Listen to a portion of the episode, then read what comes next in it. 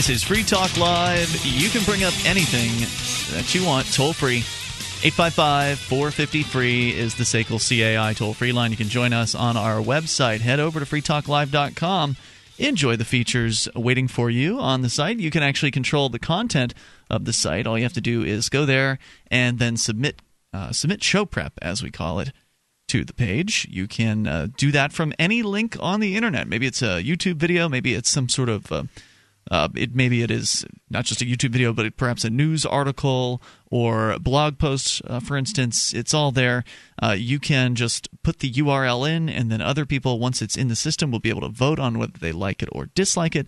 And the most liked will make it to the front page and the top of the site so more people can see it. So, again, head over to freetalklive.com, get interactive there. With you in the studio tonight, it is Ian here. And Bradley. And Mark. All right, folks. Uh, so we can talk to you about whatever's on your mind here this evening. Brad, you just opened something up right before the show started. I don't know if you've had a chance to pull it up yet because you kind of sprang it on me. I, I've been busy doing audio uh, things all day today. Uh, hopefully, our streams sound better than they ever have right now. I think I think they do. Installed some fancy new software to uh, to make that happen. But uh, apparently, you, there's. you, have, you finished having your little geek geekgasm on air now? Yes, I have. Uh, we're jumping into the news, which is that apparently the NDAA is back in effect. There was. Uh, there was a court ruling recently overturning the certain provisions of it. You just told me that it's been reversed already. Yeah. Um, once again, the United States military can come to your house and put a black bag over your head and take you to a naval brig or a military brig somewhere without any access to the courts uh, thanks to the Second Federal Circuit Court of Appeals. Um, this article I have here, it's uh, it's kind of a little bit hard to read. Um, it's more of like a blog, but just the uh, the very beginning I think is on point. And it reads The fight over the 2012 National Defense Authorization Act, NDAA, might be a long one. In response to U.S. District Judge Katherine Forrest's permanent block on the NDAA Section 1021B2, which potentially allows for indefinite detention. That was the part that I really didn't like. B2? which potentially allows for indefinite detainment of American citizens, the Obama administration hastily appealed to the Second Circuit Court. Now, as of late last night, Judge Raymond Lohier has temporarily stayed Forrest's ruling until it is overturned or not, depending on the ruling of the three judge panel. So, in theory, but let's hope not in practice, indefinite detainment is back on.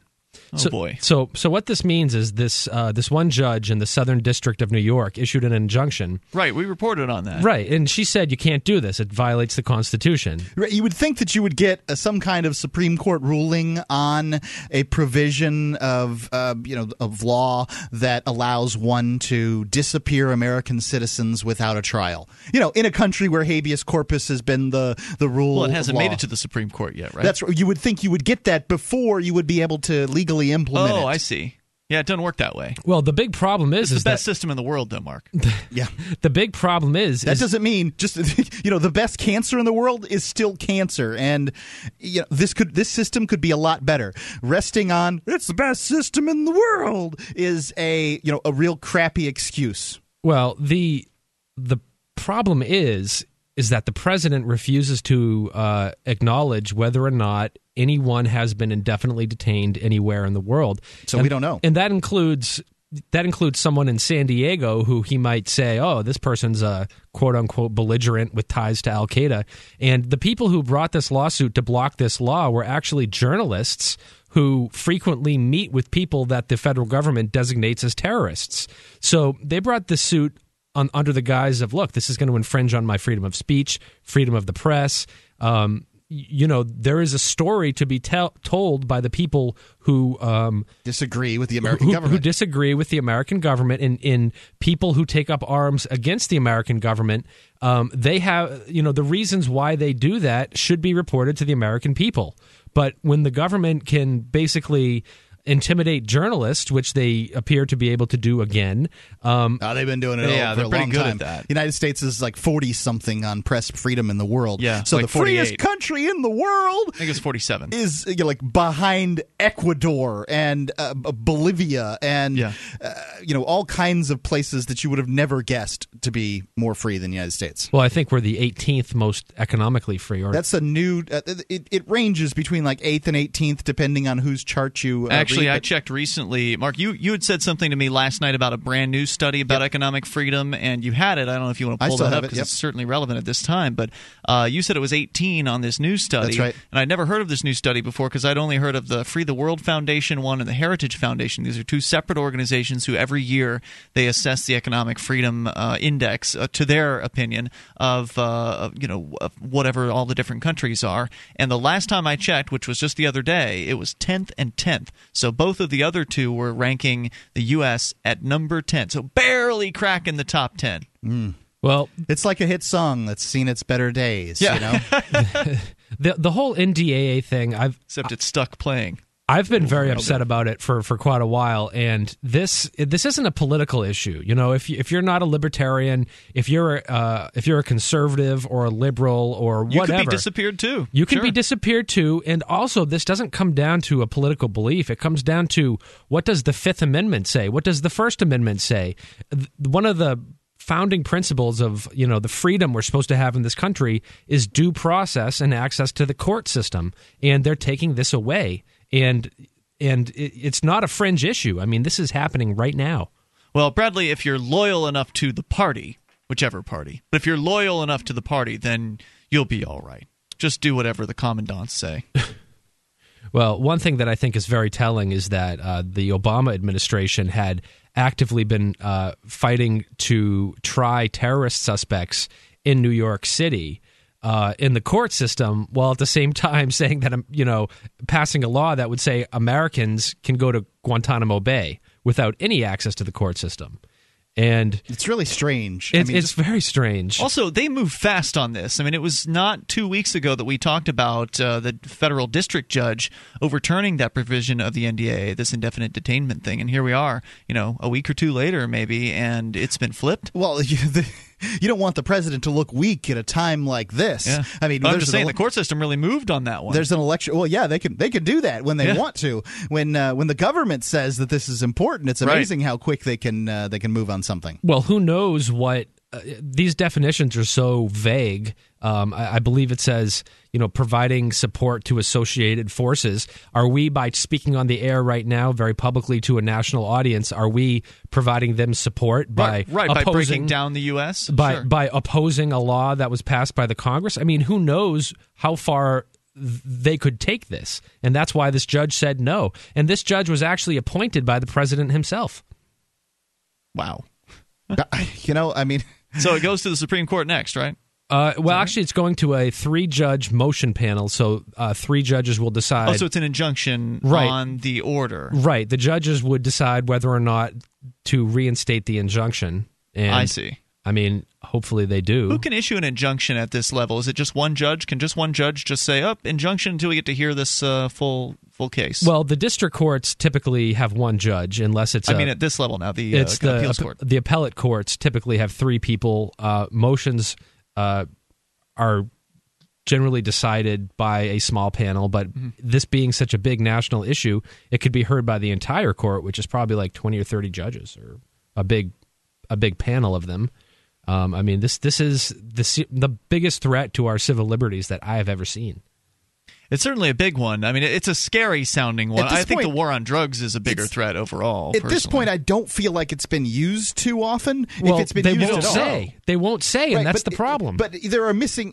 So for when it comes to missing persons, usually the missing persons that are that don't go reported are ones that just aren't that important. like homeless people. homeless people, young, you know, chil- children. I mean, you know, things things like that. Children are pretty important. Usually, their parents want to know where they are. if they're white and reported. uh, if they're white and, and cute, yeah, they're important. But I'm I'm talking I'm about pretty- pretty sure hearing it, hearing about it on the news. Oh, gotcha. Yeah, I, everybody thinks that somebody's important, Ian. Don't Right. worry. Everybody's a special snowflake to somebody. But what I'm telling you is, is if you're if, if an American citizen who is active in politics got disappeared for some reason, I, I kind of feel like I'd know. You'd hope so, at least. 855 450 free. That's the SACL CAI toll free line. You can take control of the airwaves. It, this is Free Talk Live. Bring up anything. If you want to move to the free state and you're looking for some real estate, well, I know a guy who's really great. It's the realtor Mark Warden. Do you want a home with 20 acres, a lakeside cabin, any takers for renters, buyers, and sellers too. Mark Warden is the guy for you. PorcupineRealEstate.com. Five.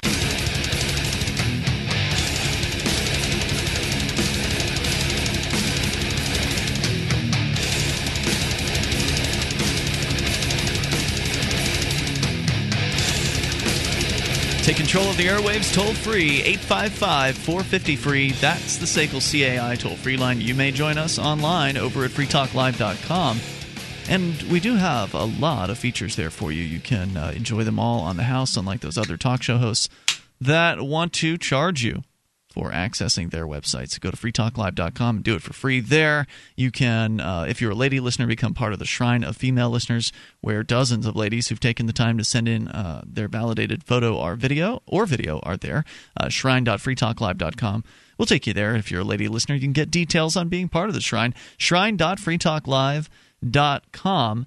So uh, we've been discussing the matter of indefinite detention and it sounds like it's headed to uh, well, it's, it's, headed to you said a panel, uh, Brad. The uh, Circuit Court of Appeals here is going to ha- hear the case, presumably sooner rather than later. They certainly made a move on this injunction pretty quickly. Yeah, I believe the hearing's on the twenty eighth, and okay. they'll decide. Yeah, this month they'll decide whether or not this uh, injunction will remain um, ineffective as it is right now, or if they'll put it back in place. And so the injunction bar- essentially reverses temporarily the decision, or puts on hold, or whatever, the decision of the lower court, which decided, the judge decided, uh, an appointee of the Obama administration smacked down the Obama administration and told them, you can't do this indefinite detention of Americans thing. This is crazy. This is, you know, unconstitutional and it was the you know the little bit of good news now and then you get a little bit of good news out of the court system but Right. Uh, it has been temporarily reversed pending the full uh, appeal panel decision. Right. I right. can't imagine how any American thinks that this is acceptable to suspend habeas corpus uh, just because the president terrorists. Says, T- terrorists. Right. I mean, you know, okay, so terrorists. What if they decide Terror. What if they decide that it's a friend of yours that's a terrorist? 9/11. You know, government knows best, Mark. They No, they don't. The, Who they has paid. ever thought that the government was good at efficient at anything? They know best. They get. They've got really fancy equipment. Uh, they've got a bunch of money that they've taken from you, and they've spent on this really fancy uh, technology that will monitor phone conversations and emails and things like that. They've got all kinds of agents that they're paying big money, and they're doing it to keep you safe. How dare you? How dare you question them? You're ingrateful. Yeah, they um, they are unaccountable for what they do. They don't have any accountability sure, for what they sure do. Sure, they're if accountable. They go you ahead, can vote for if Mitt they Romney. go ahead and right, and Miss, if you don't Mitt, like Mitt Romney is going to fire which CIA agent? He's going to slash and burn. Haven't you heard, Mark? I, I heard on Glenn Beck that Mitt Romney was going to cut the government to the bone.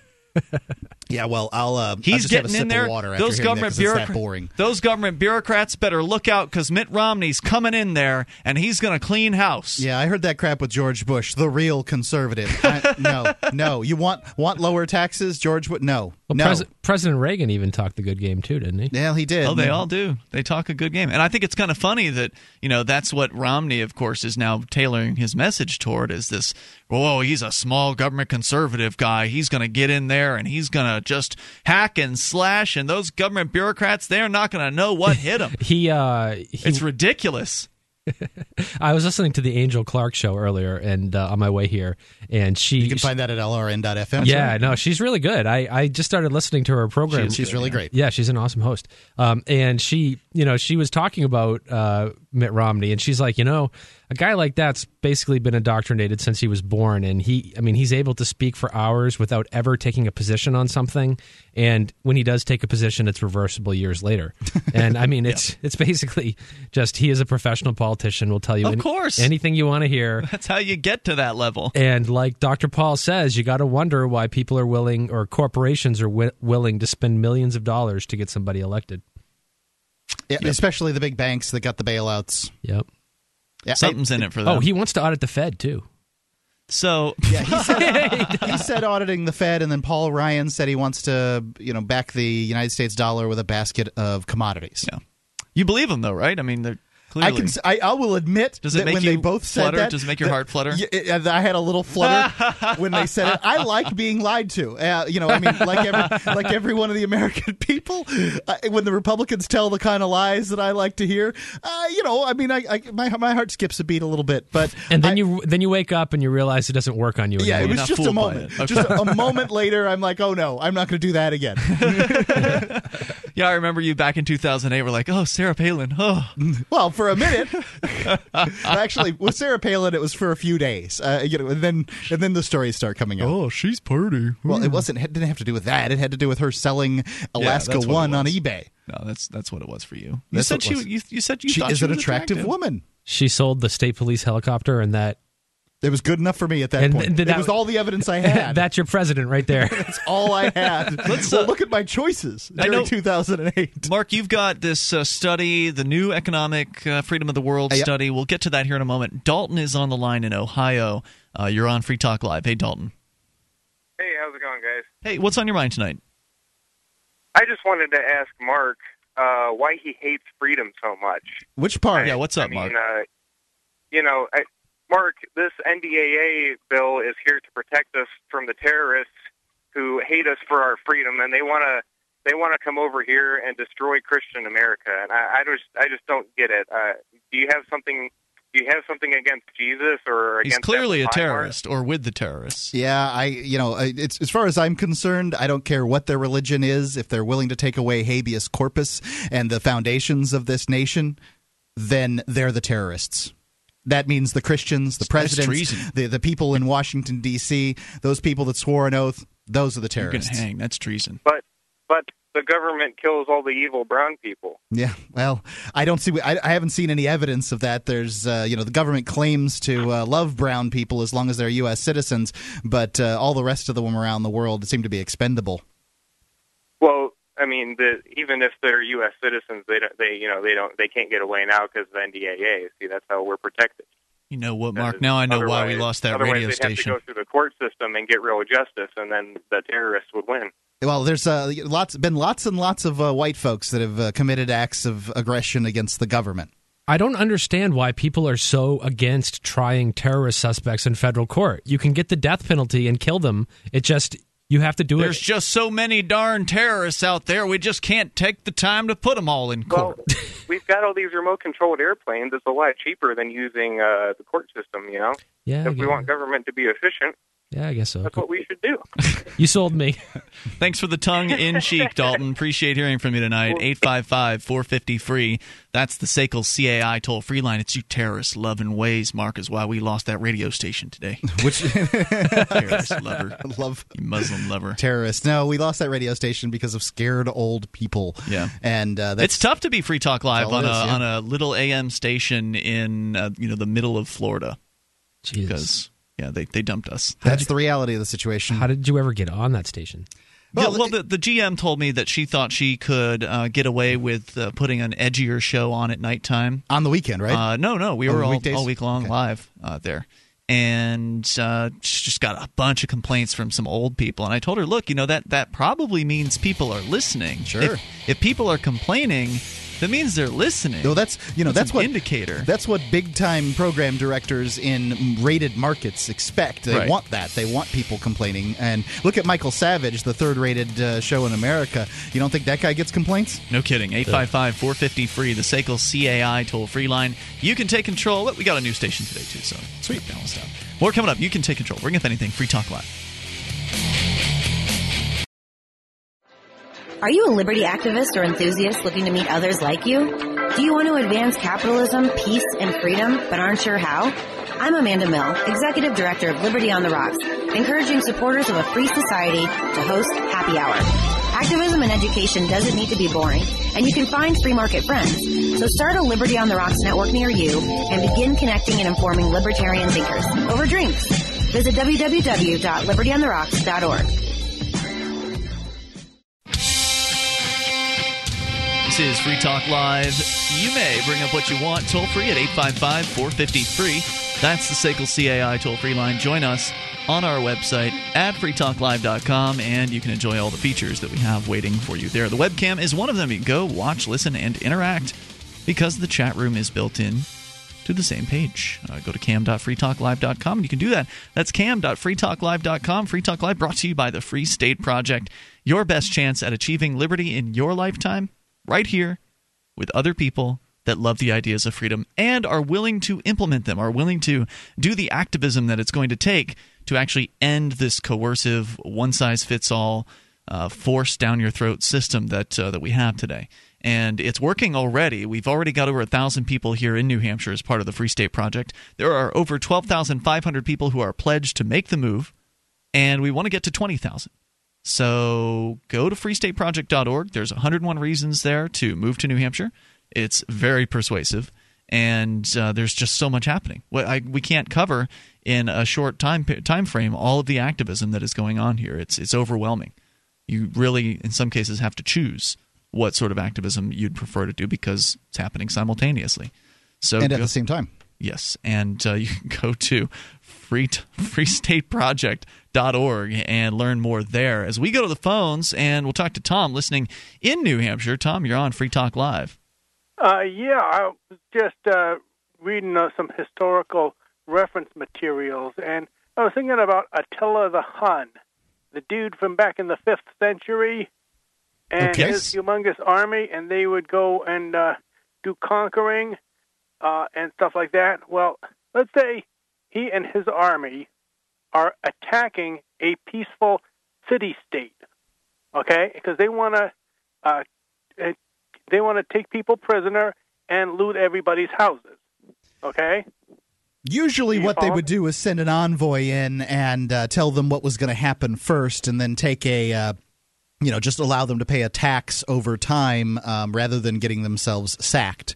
But if they, if whatever the city state was decided they didn't want to pay the uh, the tribute to uh, Attila um, at that time, then that's when the uh, the sacking came. Ah, What I'm getting at is he, he and his army attack a peaceful city state, and they take people prisoner and loot their houses. How is that any different from a drug raid? You know, where uh, the hostile force attacks a peaceful house and takes people prisoner and loots the house.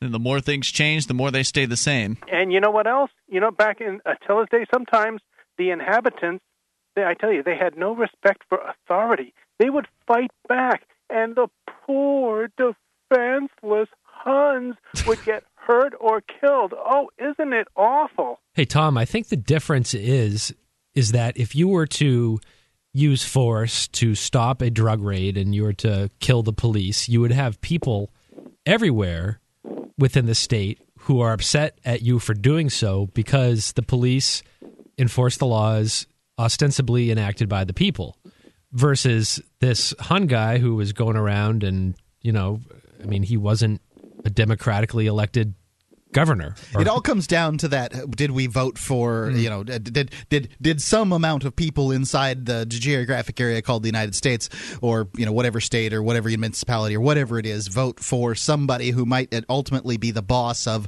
the person with the gun standing at your door? right. Yeah. So, so that, that's the difference is that other people voted for. I mean, if you got an army of fifty thousand people attacking a city state that's got ten thousand people, you could argue that's majority rule too. Yeah. Yep, that's Yeah. pretty much right. Tom, thanks for the call, man. Appreciate it. 855 450 free. Robert is listening in the shadow of the nation's capital, apparently. Robert, you're on Free Talk Live. I was wondering if you were going to use that location. That's what I all. Uh oh. Apparently, the nation's capital uh, phone system not working very well tonight. Robert, are you still there? Uh, he was. Why is it that the Oh, government is so resistant to trying uh, terror suspects in real courts? And uh, I have some perspective on that. Okay, sure.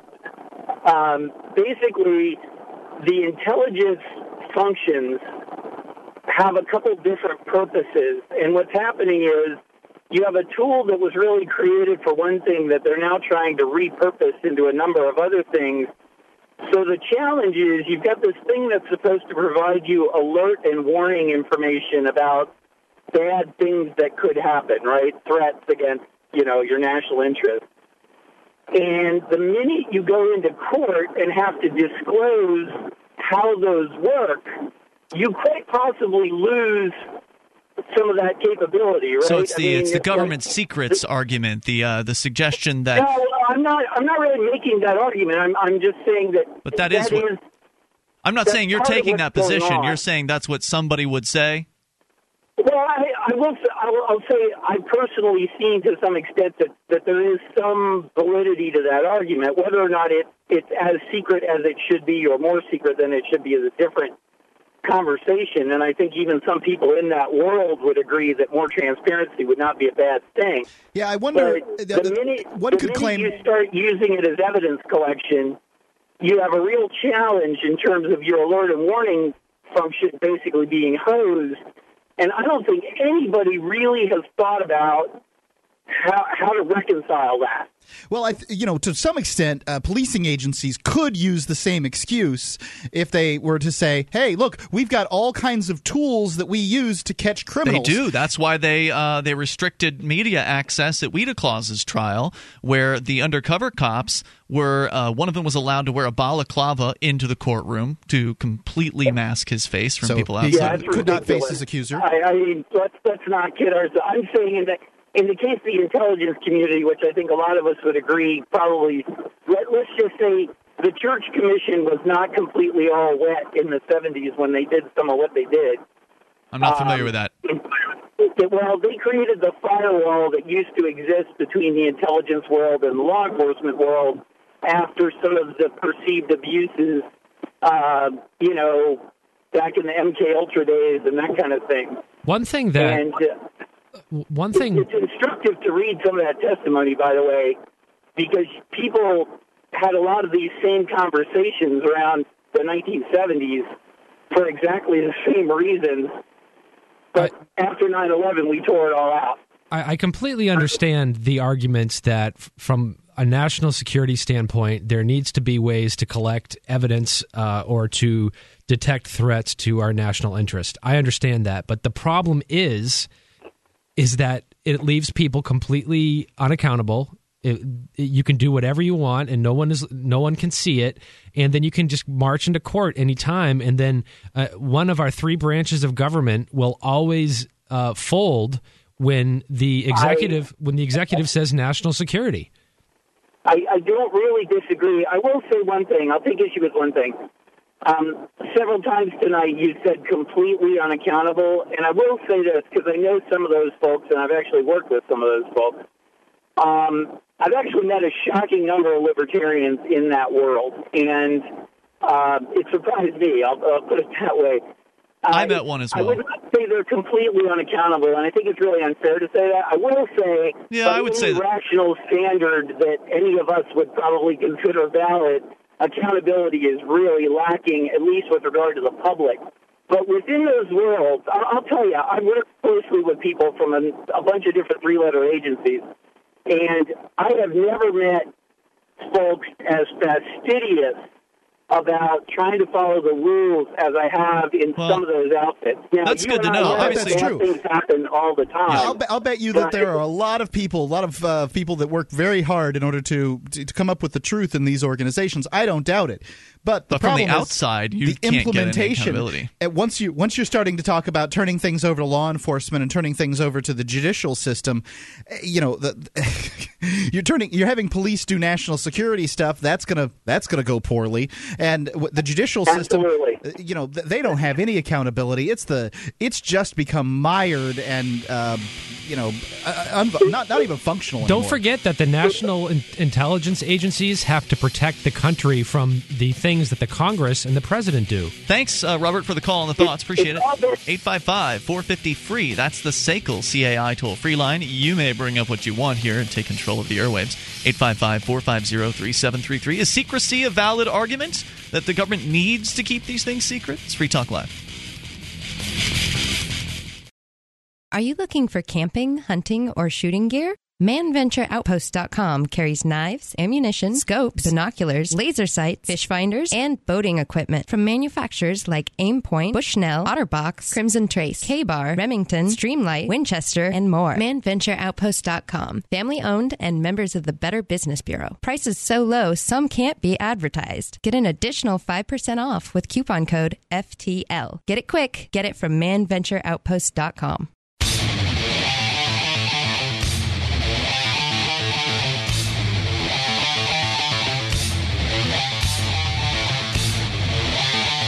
This is Free Talk Live, and you can bring up anything that you want. Toll free number 855 450 free, the SACL CAI toll free line. Join us on our website.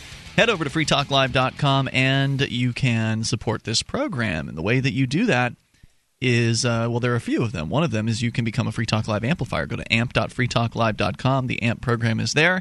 It allows you to um, to get on board with actually helping Free Talk Live get on more radio stations around the country because it's uh, you know if you love the ideas of liberty then it's a valuable thing to have somebody talking about these ideas on a nightly basis on the radio where you live. So if you want to help us do that and also get perks like access to the amp only call in lines amp only podcast forum and more go to amp.freetalklive.com you can use any major credit card. It's just a few bucks a month. Again that's amp.freetalklive.com You buy insurance because you don't know what's going to happen. And there's all different kinds of insurance. One of those forms of insurance is against, oh, I don't know, a situation, whether you have an accident or you get a pullover from a police officer, whether it's the law enforcement officer or the other person the other accident or whatever it is. Somebody remembers the story differently than you. It's good to have the Freedom Cam at freedomcam.net.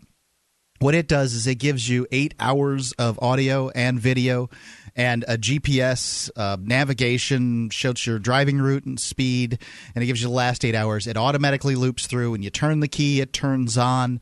Uh, there's nothing to do with it. Uh, mine just sits there and functions in my car, and I know if I've got some kind of situation in the car, whether it's a traffic stop or whether it's uh, an accident or whatever it might be, I've got the insurance that I need, and that insurance is worth it to me.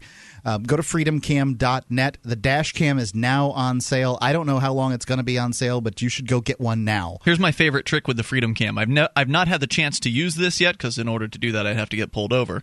Uh, but uh, my my trick that I'm going to do is I'm going to pull out my smartphone, and I will begin recording on the smartphone.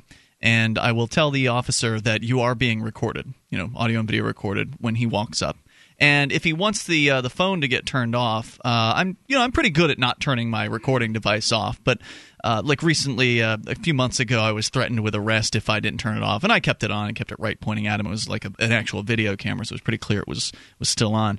So, but if for whatever reason I was you know out on bail or or concerned with getting arrested, or for whatever reason couldn't push it that far, I would uh, you know if he said turn that off, oh okay, just turn it off. And so this is something somebody could do who maybe doesn't want to get arrested uh, for this sort of thing. Because at that point, for they've been advised. pushing that, right? So you've told you've told the officer you're being recorded, and the officer identifies what he believes to be a recording device and tells you to turn it off.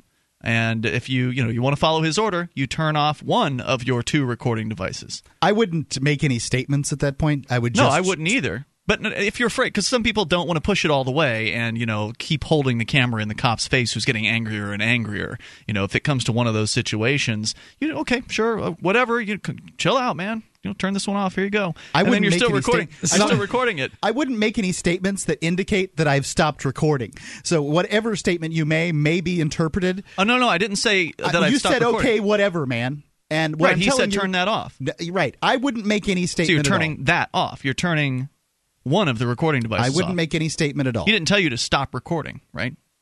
I wouldn't make any statement at all. I tend to agree with you there, but Unless some my people, attorney was there Yep. and he could talk to the law enforcement officer for me, I wouldn't. You know. Okay, so statement. then let, let's just you know, Brad's former cop, uh, having been on the force. For, You can get them with bitcoins too. They're on sale. FreedomCam.net. yeah, I love the the Freedom Cam, but uh, you know, being a, a former law enforcement officer, Brad, let's let's imagine the uh, the hot the, the hothead officer in this this particular case. He's getting all upset Some about the fact days. that you've got.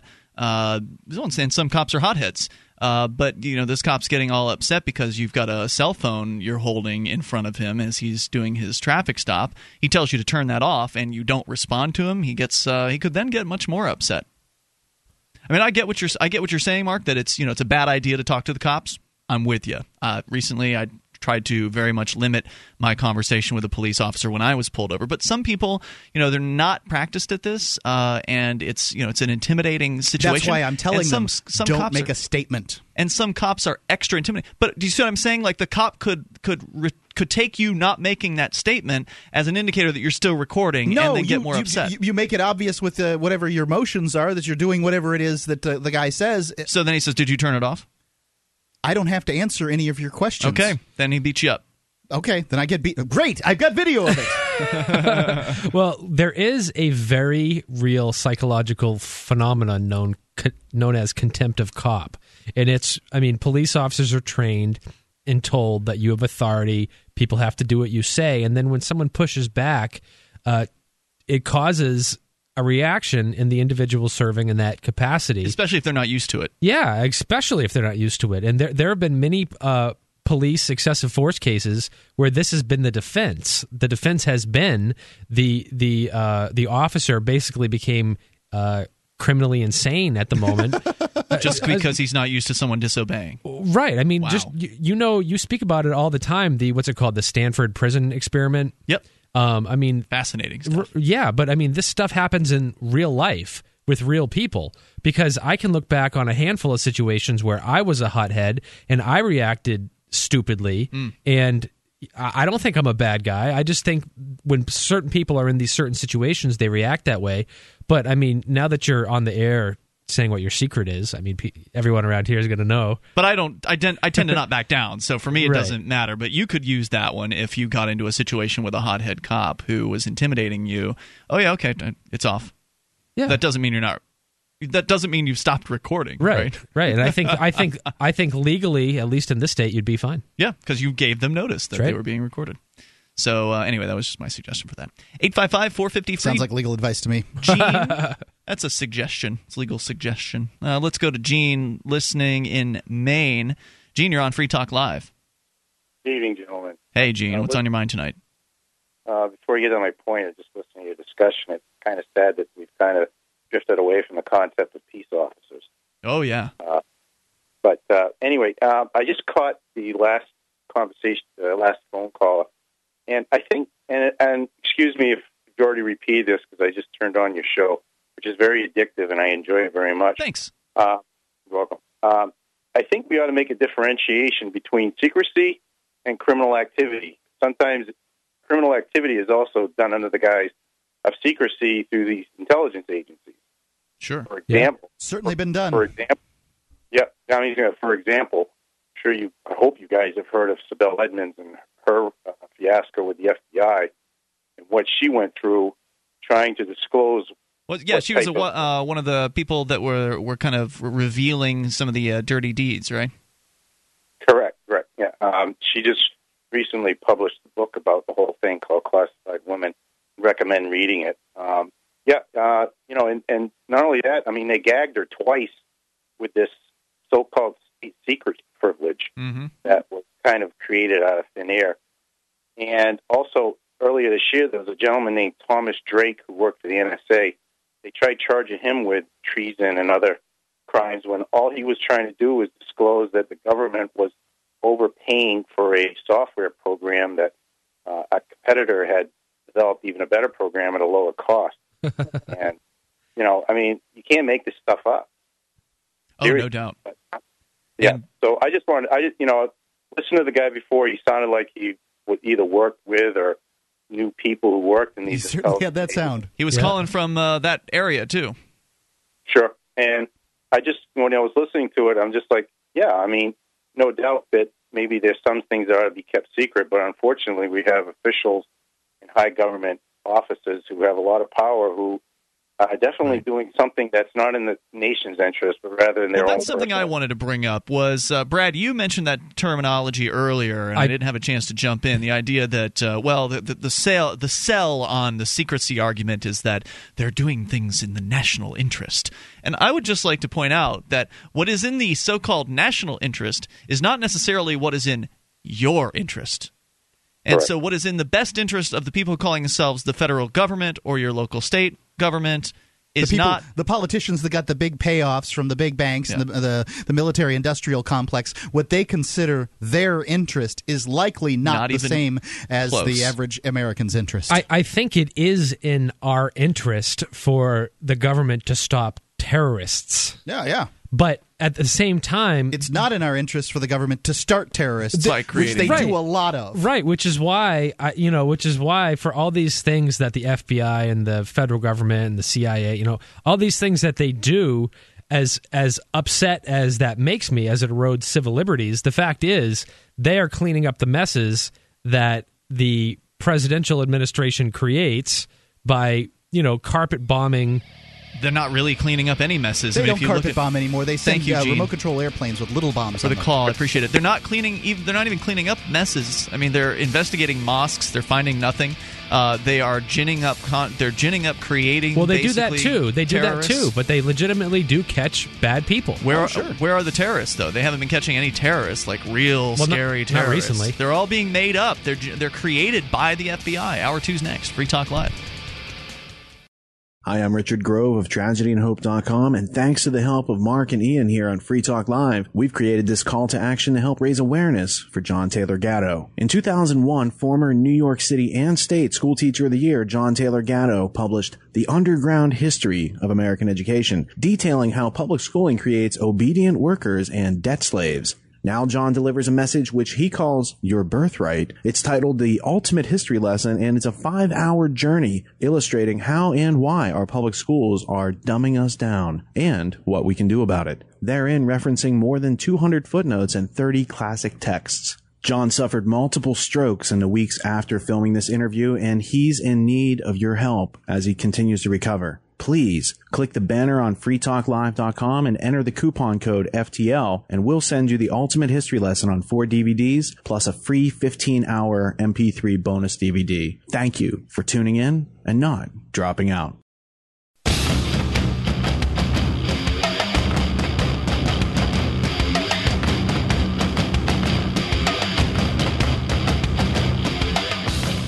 This is Free Talk Live, and we're launching into the second hour of the program. You can dial in toll free. Bring up whatever you want. 855 450 free. The SACL CAI toll free line. You can join us on our website. Head over to freetalklive.com and enjoy the features waiting for you there. You can, can actually create the content of the site. When you go to freetalklive.com, click upcoming stories toward the top, and you'll see all the freshest content that has been added within the last 24, 48 hours or so.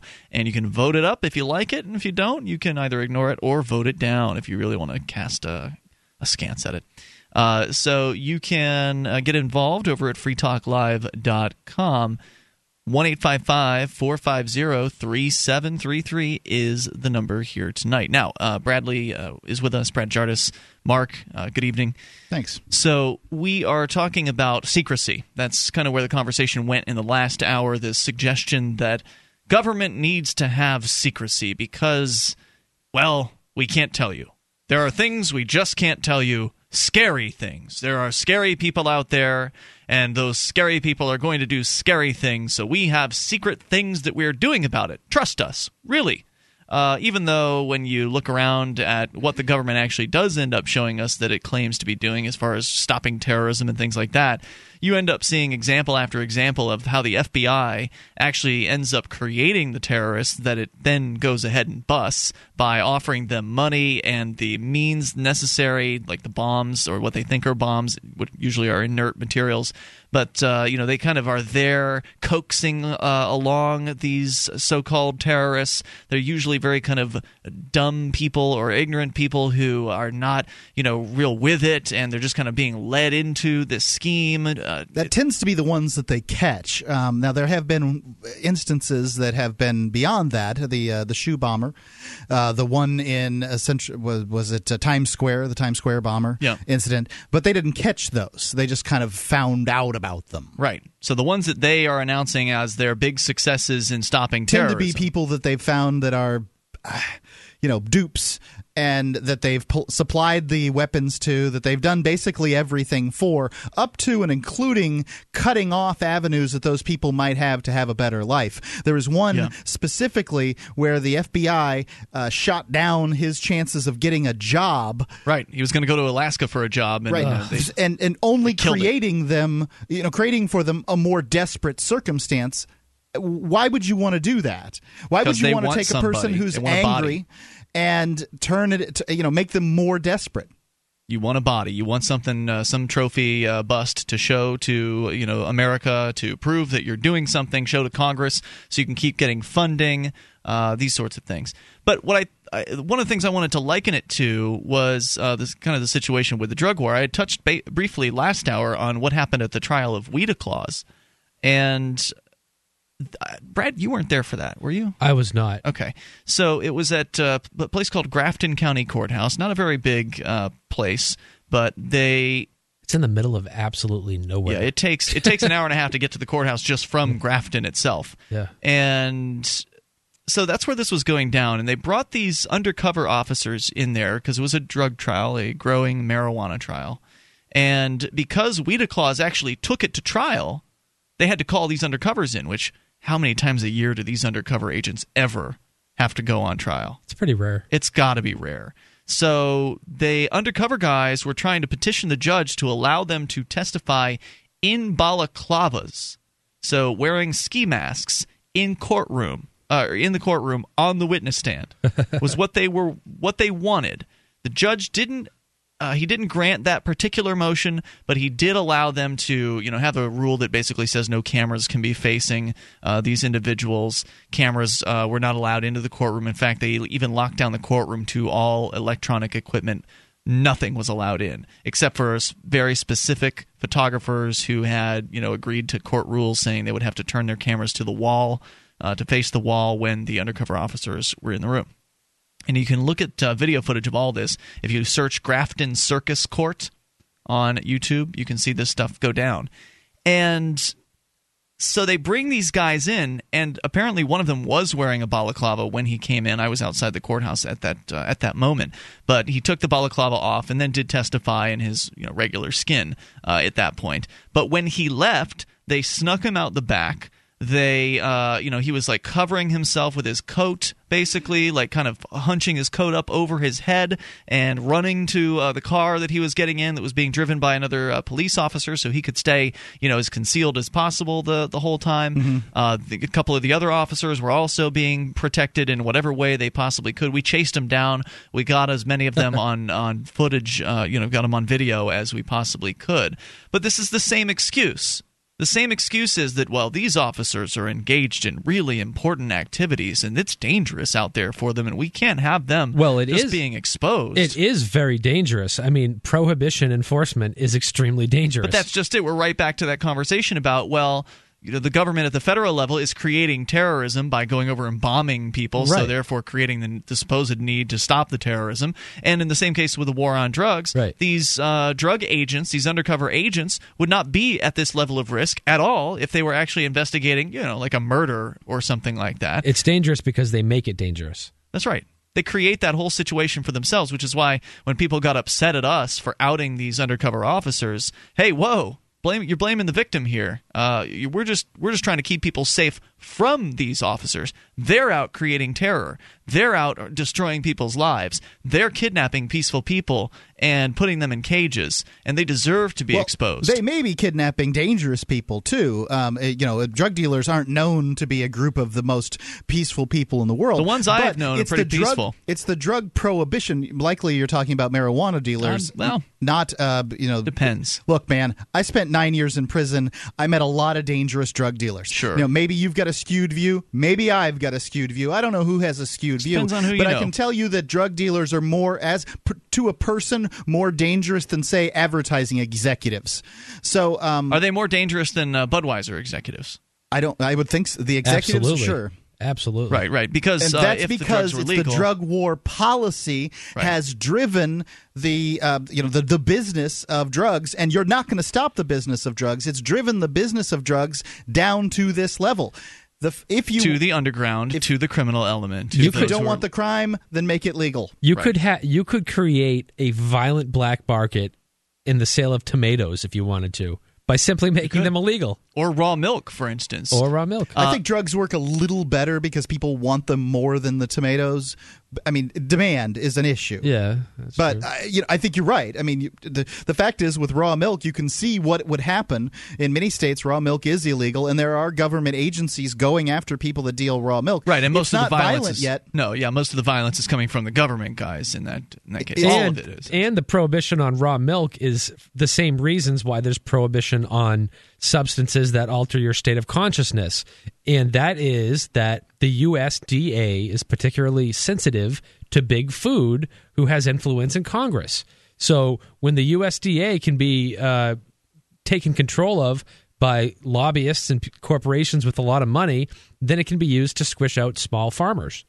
Yeah, and one thing's for certain, though, Brad, is if you wanted to see a violent market in the area of, say, alcohol or tobacco, there's a really great way to do that. If you want more violence on your streets, you want to hire more government bureaucrats, you want more cops uh, busting into more people's houses, Yeah. scaring more families, make tobacco and alcohol illegal. And These want- things are absolutely some of the most dangerous stuff in America. Alcohol and tobacco is some of the most dangerous stuff in America from a health standpoint. And whatever argument one makes for drugs, one should make for alcohol and tobacco. But the war on drugs is worse than the drug addictions, and, And- the war on alcohol would be worse than uh, alcohol Oh, addiction. you can well. make alcohol and tobacco themselves a lot more dangerous by simply making them unregulated or be regulated by the black market because you know if you go to the store and buy a six pack of corona you know what you're getting versus if you go to your, a local drug dealer and Well, it's happening already. I just what you're talking about is how the black market can make it so that products are uh, questionable, Right. And you don't ever know what you're getting. That's already happening in the area of cigarettes. Uh, if you are in a place like New York City where cigarette taxes are very high. The underground oh, gray market has an incentive to bring in cigarettes from elsewhere. Sometimes they go and they get them in, you know, North Carolina and truck them up. Sure. But sometimes they get them from China, where they're boxed as though they're Marlboros, but they're in point of fact not Marlboros, but they're sold as though they're Marlboros, and it's counterfeit cigarettes. who knows what it is Some people say they're terrible. 855 450 free, the SACL CAI toll free line. Share your thoughts. A technology is created that upends the foundations of society the wheel, the printing press, the internet. Now, in a world sliding into financial chaos, a new technology is changing the way monetary systems work around the world. It is called Bitcoin. Bitcoin is a new form of money, controlled not by banks, governments, or corporations, but through mutual commerce between free individuals. To learn more, visit weusecoins.com.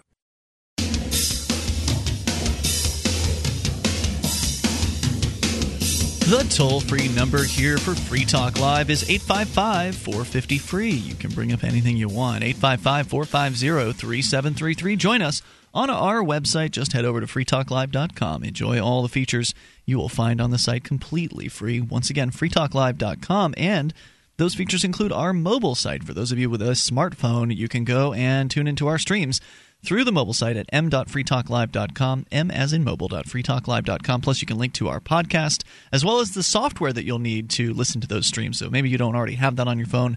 Um, this will make it possible for you, and they're all free. m.freetalklive.com. Stateless Sweets. They make homemade candy and send it right to your door. They sure did. And uh, we just got ours. More, uh, actually. We've had some in the past, and That's now right. we We just got some more. we have humongous bags of goodies here. You can thank me for that. I managed to make that happen for Thanks, you. Thanks, man. Uh, Yeah. Well, thanks to uh, Jillian who actually made them. Yeah, indeed. That's uh, the, she. She is the uh, the the confectionery artist that, uh, that does everything behind StatelessSweets.com, and they've got all kinds of uh, different candies there. Ian, what did you choose for your I- first candy? I am eating some kind of a peanut brittly thing. Mhm. I don't know if you have the the, I think they have a cashew brittle there. the layout of uh, of what is. They've got a bunch of different options. They have a lot of different options. I like the English toffee. That was the first. You know, I went with the thing that I knew that I would enjoy. I saw you got some more of those too. Yeah, oh, well, absolutely. toffee, That's the the best darn stuff. The English toffee. I, you know, I'm going to go out on a limb and say that your mouth has never experienced anything as wonderful as the English toffee at StatelessSweets.com. You could not like their English toffee as I mean there are the, you know the, the world abounds with different tastes and crazy people are there's no shortage of them but you can uh, you know you can try everything at statelesssweets.com I th- contend that the English toffee is the very very best but everybody's got their Eh, favorites How do you, you know, it's it's hard to choose, but it's all they're all really good. And They're in really fact, good. Brad, you just uh, put you may still have it in your mouth for all I know. The uh, toffee of some sort. Or yeah, ca- no, caramel. Is it caramel? It's been it's getting digested, and my sugar rush is in full effect now. well, you had a caramel though, right? Yeah, they're it's re- really good. Right on. Really good. So uh, statelesssweets.com. Statelesssweets.com. You will not regret uh, buying from there. They also take bitcoins if you're Talk about a great gift too. Yeah. Yeah, this is one of the reasons. Is uh, one of the things to think about is you know. uh, Christmas season. holidays; these are coming around, and this is the thing to think about for those t- t- time frames. I, you know, I contend that you should probably have some now. But right, try it first so you know you want to give it to people come the right time. Let's go to the phones. Adam, listening in Virginia, You're on Free Talk Live, Adam, with Ian and Brad and Mark. Hey, what's going on, guys? Hey, what's on your mind tonight? Um, not much. Uh, you know, I've heard the argument um, about prohibition that you know if you legalize heroin, it's gonna it's gonna drop the prices, and then heroin addicts are gonna have more of an incentive to go out and get their fix for much cheaper, and blah blah blah. Well, I just recently quit smoking, and I can tell you right now that the stress of the cost of a pack of cigarettes did nothing to help me quit. The, You know what I mean? the cost of a pack of cigarettes didn't? Okay. Um, Yeah, well- you know, well, the, the fact is, the statistics do show that um, recently, the pe- few, you know, there's been a little spike in people uh, quitting smoking since Obama said that uh, you know there's going to be a tax on uh, you know different kinds of uh, tobacco products, raise the taxes on cigarettes. You know, just Didn't be- you quit because of taxes? I, I quit because of the Obama taxes. I, I used to smoke a cigar, two cigars a day, um, or at least one, and I quit because they put the taxes on there. See, Mark, coercion works. I don't know what well, to say. See, I uh, I started uh, rolling my own cigarettes and smoking the uh, the little cigarillos or whatever. Yep. So I was spending, you know, ten dollars a month at most. I Mhm. thought I basically found a way around the tax. Uh, the money wasn't an incentive for me at all to quit. Obviously. Well, I'm it curious. How are you relating that to heroin? I, uh, can you relate that back to your original point about heroin? Because I'm, Uh, I'm the confused. original point was a lot of people say that if you legalize heroin, the market forces are going to drive down the prices of heroin, and people aren't going to want to quit. That seems Oh. obvious They're to going me. want to. Oh, I You see. know what I mean? Oh, I get it. Yeah, that yeah, it's ridiculous that uh, a heroin user is going to quit because of the prices because they are already in with the current price scheme. When when you get hooked on heroin, uh, you're you're already in at whatever level the prices are. You're not. Right, and, and money money causes people to get extremely stressed out. And when somebody's addicted to a drug, they're going to get stressed out, and they're going to, you know, about their money or vice versa, and they're going to go out. and They're going to be like, man, I need, you know, a hundred dollars from the next hit, and the only thing they're going to be worried about is getting the next hit. You That's know what I right. mean? Yep, that's you absolutely true. that? Oh, I totally understand. I, I was missing the only thing I was missing was just one brief portion of your your your story, and, and I get where you're coming from now. Well, Uh, what I'm just trying to say is, you know, uh, the prices for smoking cigarettes was actually really cheap for me because I was rolling my own cigarettes, but it was the health aspects of, of smoking. It wasn't the high prices or anything like that that got me to quit. So, Well, I think I think the health aspect of using heroin would get a lot of people to quit too if they were you know if they had the right people trying to help them do so. I well, mean, right, if they weren't afraid to admit to being a drug user, if they weren't afraid Right. of whatever uh, legal consequences might befall them and for drug that. dealers drug dealers want to sell more drugs, not less. So they're incentivized to keep people hooked. Sure. And you know, I mean, I've investigated sons who've stolen from their mothers in order to fund their heroin habit. Husbands stealing Sure. from wives. have uh, done exactly that. You know, I can see somebody's argument because uh, lower prices are going to make it so that people, you know, don't have as many pressures um, in that area. Thank But goodness. let's- Means they're not going to run out and rob you. Right, and that's the other end of that uh, spectrum. Is is yeah, if you want to keep the prices high, that means that heroin addicts can't afford their habit. If heroin is relatively cheap, and it would be relatively cheap to produce if you didn't have the high cost of uh, you know law enforcement and avoiding law enforcement and prohibition and all the things that go into it, it would be significantly cheaper. Uh, you know, then heroin addicts could do some kind of job or panhandle or whatever it is that they need you know need to do to get their fix. They don't have to rob people or turn tricks or whatever it is that they have to do to do it. Not only that, it would be so affordable that uh, checking into a clinic would be no problem because the clinics could easily afford uh, that that product as well, and then they could have a, a safe place to use, uh, safe, clean needles uh, to use as well, and at the same time, you know, they wouldn't be in, in anywhere near as much risk if they, if it wasn't a black market, Right, and that and would this is- actually help them, you know, possibly wean off the of it. The black market puts me and my family at risk every single day. Sure does. Nobody in my house uses heroin. Nobody in my house has the intention of using heroin anytime in the near future. And but you know, I have to worry about, uh, and everybody has to worry about in this country, somebody coming along that needs heroin so badly they're willing to come into our house, slit our throats, and take whatever we've got. Well, if you know if you are using heroin in the United States, chances are it comes from Afghanistan, where over eighty percent of the world's opium is grown, and chances are your tax dollars are paying for the United States military to protect the opium fields uh, that grow this stuff. So it's all hypocritical, and if you look at Switzerland, they did the public heroin thing and they still do it. And I've tried to argue this to police officers here in New Hampshire that even if you don't think marijuana should be legalized, at least look into what happens when you treat opiate addicts with the actual opiates they use and they can become functional again and they don't have to be criminals go to jail get disenfranchised And they don't want to be. No. You know, the heroin addict doesn't want to be stealing from his grandmother, but he will. Right. Can you imagine how many homes and lives would be destroyed if a pack of cigarettes cost, you know, one hundred dollars or two hundred dollars? You're- People would still smoke. That's my uh, that's my opinion. Of course You know, they people would. still try Because the black market- People would still find a way to do it. Because the black market, or whatever you want to call it, the gray market in the case of a legal product, but in this case a very regulated and overpriced legal product, would act to undercut those prices. So the black marketeers would sell them for 25 bucks a pack, make buku bucks on the sale, and, uh, you know, and nobody would be buying the legal products. The legal guys would go out of business at 100 or $200 per pack. Hey, thanks for the call, uh, Adam. Appreciate hearing from you tonight. 855 450 free. You take control. This is Free Talk Live. On Free Talk Live, we talk about investing in gold and silver as a hedge against inflation, investment, and barter currency. We've teamed up with Midas Resources to offer you some great rates on some hand-picked gold and silver pieces. U.S. Eagles, British Sovereigns, 20 francs, Lakota Nation silver rounds, Montana silver reserves, and Walking Liberty halves. Call 877-857-9938 or go to gold.freetalklive.com. The shipping is the same for one as it is for 20, so try to get as many as you can all at once. gold.freetalklive.com.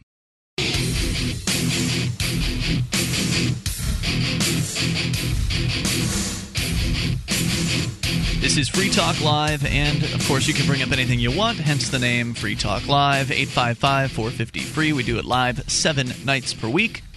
And if you've missed a moment of the show, no problem. Just go and download them over at freetalklive.com. We've got archives that go back for years, for almost six full years at this point.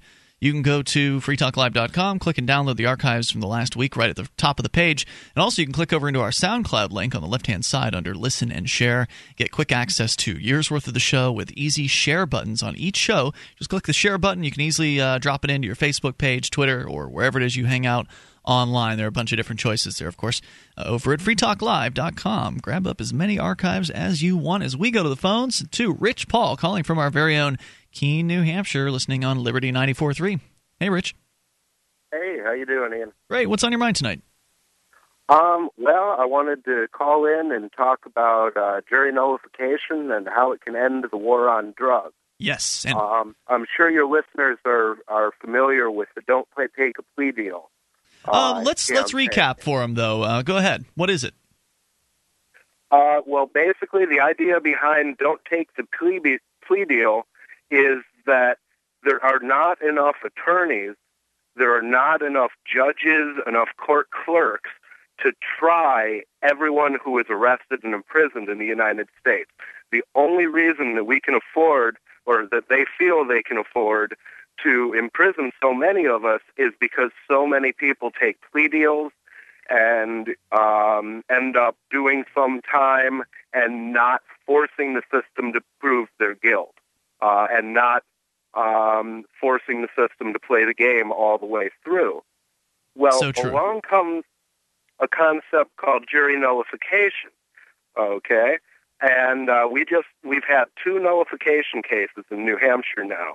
We've had Weeda Clause, uh, where the jury convicted of a misdemeanor instead of convicting of a felony, and we had the recent cause, uh, the recent case of the uh, of the Rasta, who was unanimously acquitted by his jury based on the simple fact that they felt the law was immoral. I generally No. don't qualify the Weeda Clause case as uh, true nullification because it didn't go all the way. I do. Um, but if that's the case, then you can qualify my case as a nullification case too, because I had two charges, one of which I was found not guilty on, the resisting arrest charge, and the other I was found guilty on. So you could claim that was nullification too. If you're if you're going to give uh, Weeda Clause the credit, uh, then uh, you know I can get it too. But I don't think, in my case, I don't think it was real nullification. I don't think you were just. I just don't think you were I'm, guilty. I'm not familiar with your case enough, it, and specifically the que- the difference between jury nullification and an ordinary acquittal is it may well be that your jury didn't believe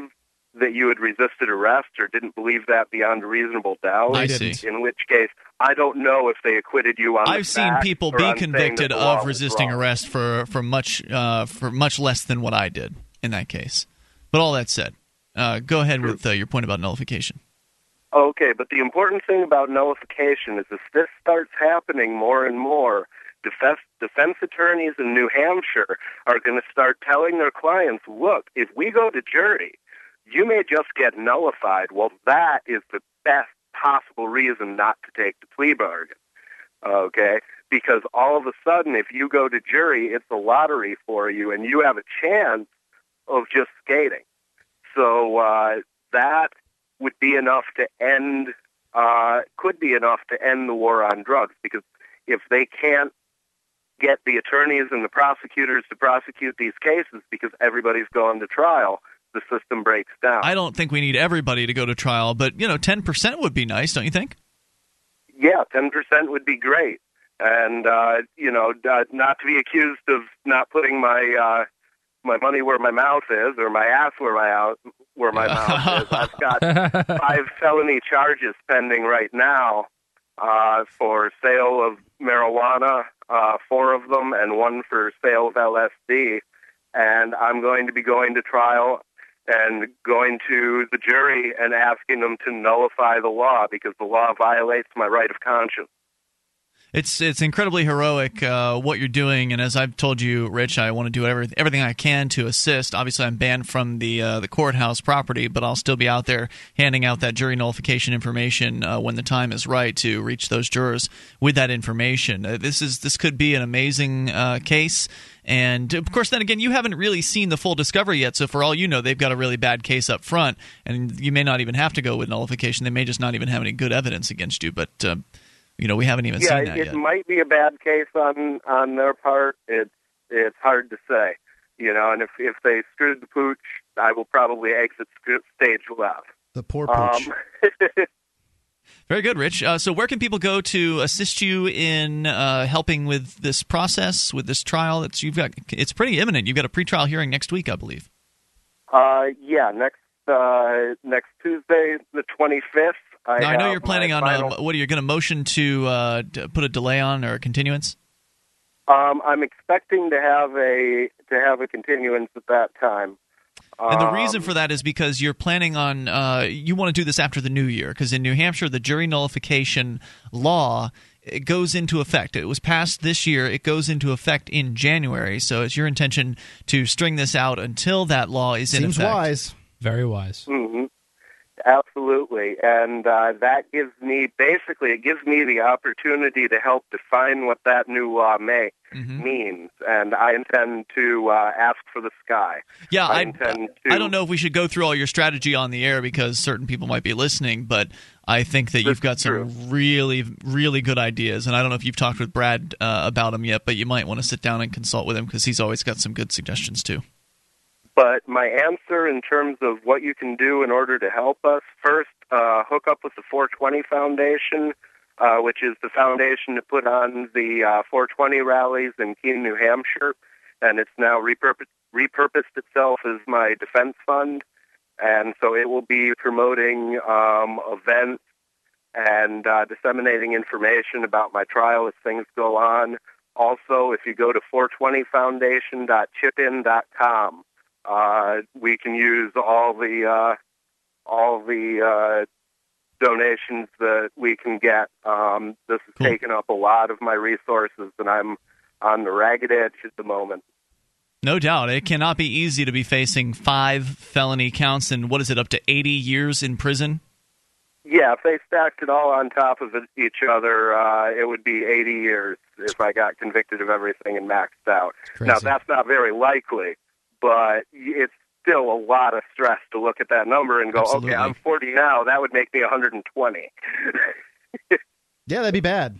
Rich, uh, keep in touch. Let us know, you know, what develops with the case. Obviously, I'm interested in following it because hopefully you will win. Hopefully, this uh, nullification case that uh, we recently talked about with the guy that was growing marijuana, uh, he was nullified by a jury recently here in New Hampshire. Hopefully, that's not a fluke, and that uh, we'll be able to see yet another act, uh, in this case, an activist, uh, become victorious in the in the courtroom due to nullification, which we've yet to truly see. I know that you gave credit to uh, Weeda Claus, uh, and, and Bob's me, case was we'll good. Call I- that a partial. yeah, it's definitely a partial. I, I think that's for sure. But so far, we've yet to have an activist case nullified. That has yet to uh, to occur. So that, uh, that There's some foundations for it, though.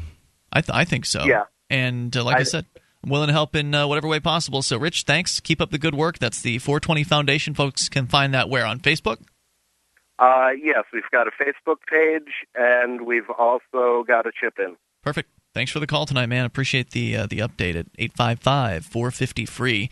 That's the SACL CAI toll free line. Rich uh, mentioned that he created this 420 Foundation, created the 420 celebrations here in Keene, which, you know, for those that don't know, this was. Uh, this is a historic event. Uh, what what he's talking about there, he you know wasn't tooting his own own horn too much, so I'll do it uh, for him. I mean, the 420s were going on every single day here in Keene, in Central Square. This was a party um, in a you know public park, essentially a, a meetup where people would openly smoke marijuana right on the the, the public square. Right. Um, and you know, essentially, the police were unwilling or powerless to do anything about it. When they did some arrests, the They arrested Rich Paul. Yeah, they arrested Rich Paul. The activists actually went back to the police station and smoked in their lobby. They, That's uh, true. They blocked off uh, the entrance to the, the the police station. The police left them alone. You can see after that point, yeah, you can see a lot of footage from it too if you search YouTube for Keene 420. 855 450 free. It's Free Talk Live. More coming up. The successes are piling up and proving the Free State Project is a real movement and no longer just a great idea. When you're planning your move to New Hampshire, consider Keene. Keene is famous for its civil disobedience and non cooperation, and there's plenty of political opportunity as well. Though it's more than just activism, with regular social events each week. See what's happening at freekeene.com and get connected with video, audio, one of the busiest Liberty forums in New Hampshire, and more at freekeene.com. That's freekeene.com.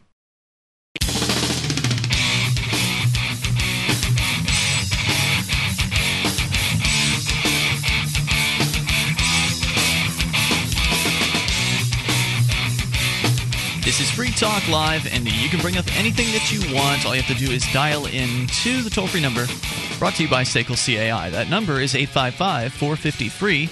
The SACL CAI toll free line. Join us on our website, freetalklive.com, and enjoy the features that are awaiting you there. We've got the bulletin board system where you can get interactive with other Free Talk Live listeners.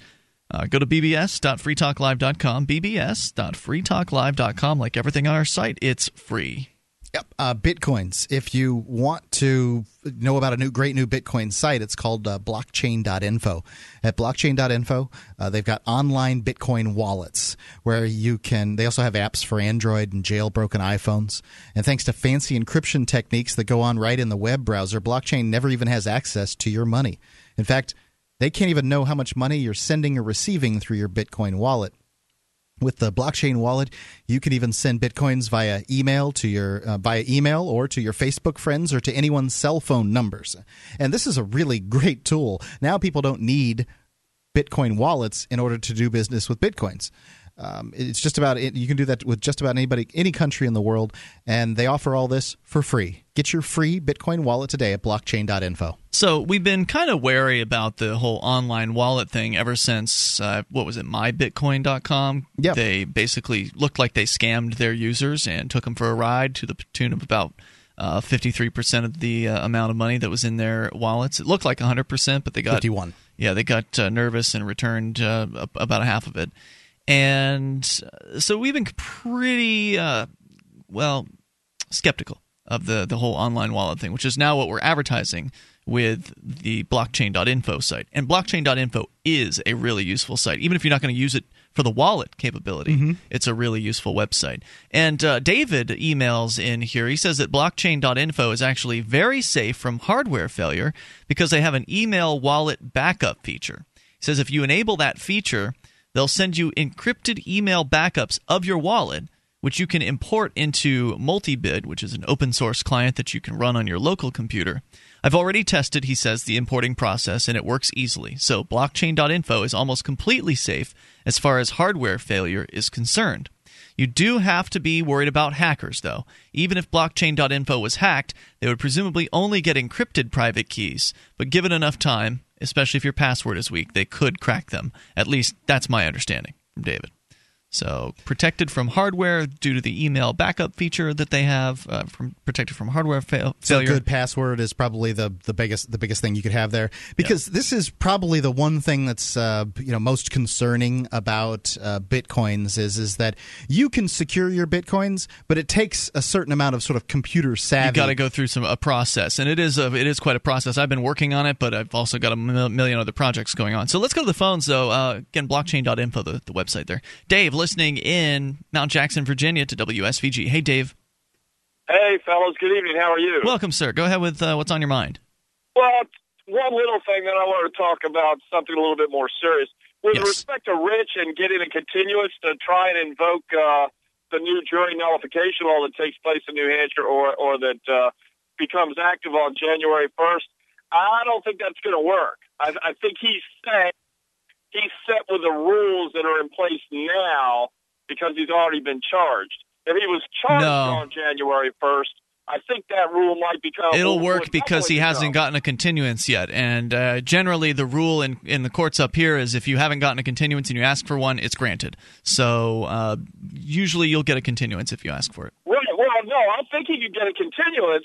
I just don't think continuing it until after January 1st is going to get him benefit of that new statute. Yeah, it will. That, I'm sure. I'm pretty sure on this one. I'm sure it will. Yep, it absolutely will. I don't know that that's going to save him. Um, I mean, I, I've seen He's got a tough case. I I've mean- seen juries get uh, you know information on jury nullification and still go back and you know just do lockstep uh, you know mouth breathing kind of uh, r- responses. Well, right, and especially it's going to be a, it's going to be a, the challenge Rich is going to face is that he's not a bad guy. He's uh, he's a very entertaining character. He's very funny. He's so he's going to I think be able to engage the jury on that level, and hopefully that'll help him uh, win the day.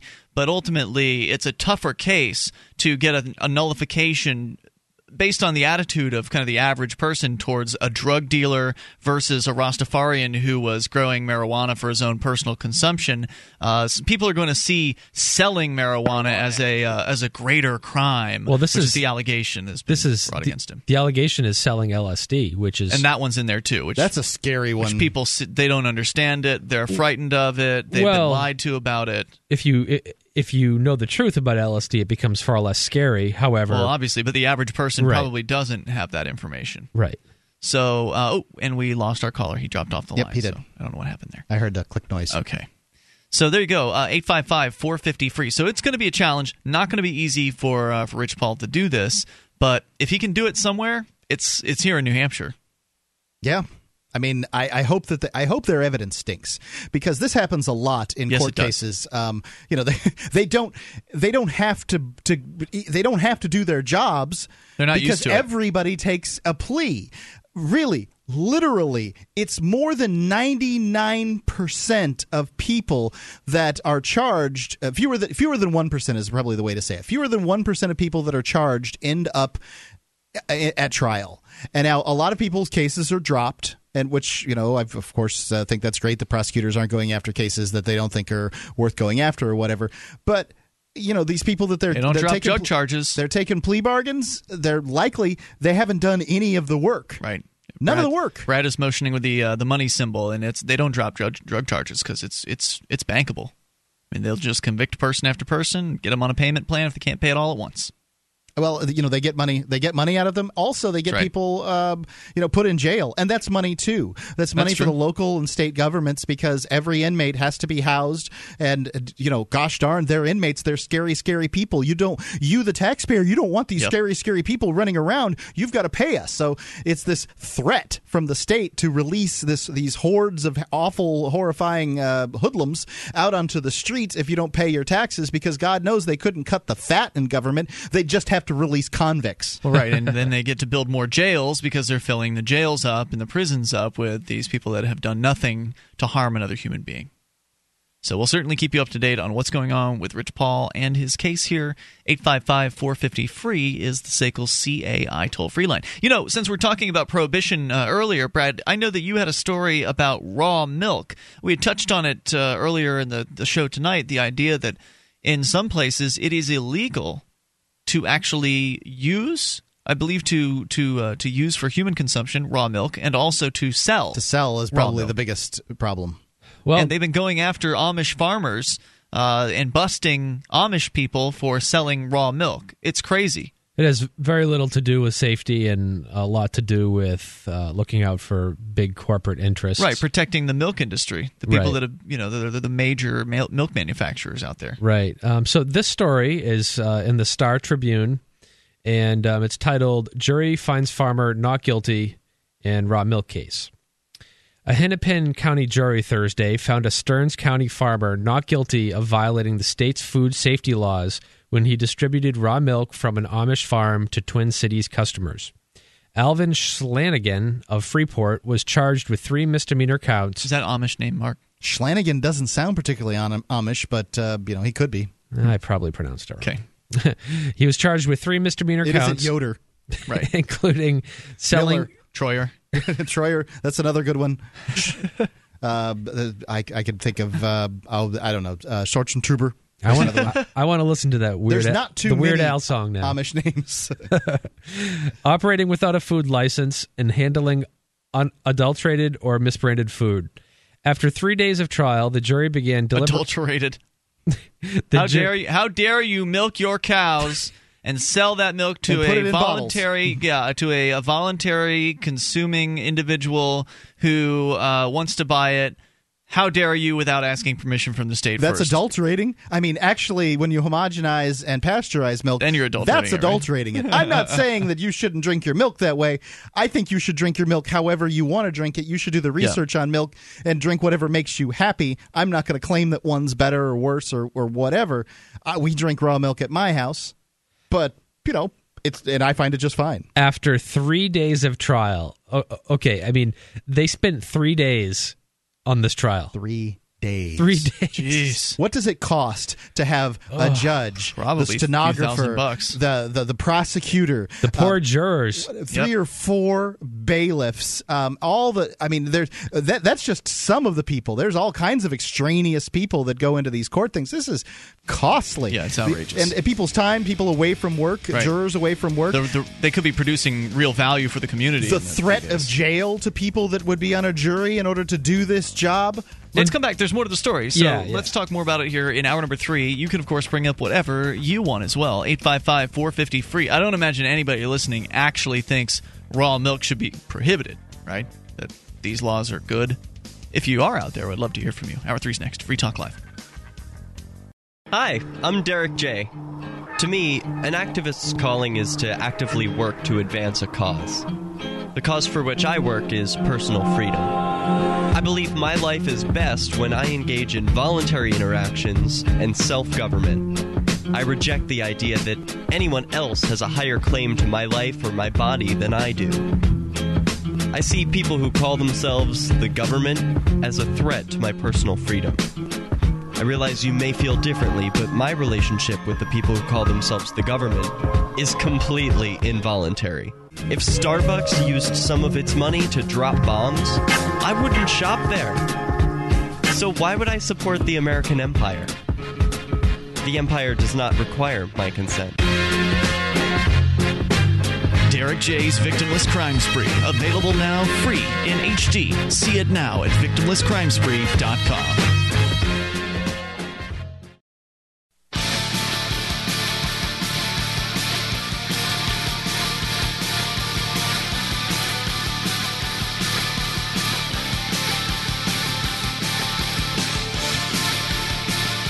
This is Free Talk Live, and we're launching into the third hour of the program. You can dial in toll free, bring up anything that you want. 855 450 free. The SACL CAI toll free line. Joining you in the studio tonight, it's Ian. And Bradley. And Mark. We invite you over to freetalklive.com. You can create the content of the site, vote on different items that you find there, add your own to the website. It's a social bookmarking, is what it's called, where you get to and others vote together, and the most voted up make it to the front page of the website, meaning we're more likely to see it and talk about it on the air, as are our listeners more likely to see it as well. So go to freetalklive.com, get interactive there. Uh, there's more to say on this raw milk story.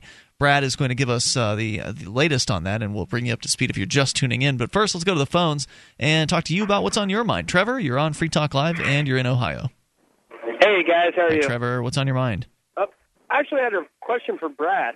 Yeah. Um, I supported your campaign, by the way. Oh, thank you very much. But no problem. Um, anyways, uh, uh, Ohio is, I don't know a lot about it, that's what I'm calling it, is Ohio is a two-party consent state or something? As far Is as it? filming, filming and recording. Yeah, so like if I just, as long as I'm part of the conversation or something, I think Uh, I'm allowed to record. Okay, That so would be one party. Typically, a two-party state Oh, one is. party, I'm sorry. Yeah, so if it's a two-party state, then both parties or all parties, rather, of to the conversation must be aware that uh, recording is going on. This is not Yeah. legal advice; it's just my understanding of it. And then the Yeah. one party is where, as long one as one party, party knows, it's good. Yeah, all right. Well, I well actually I called a couple years ago when I was listening. I was the one in college that was recording the police officer just standing there flirting with the secretary. Um, but the the the reason I'm calling is like so if the uh, police officer tells me that I need to turn off my camera, you guys touched on it earlier with the Freedom Cam. Yeah. Do I have to shut off my camera? Or Let's let Brad handle right? this one.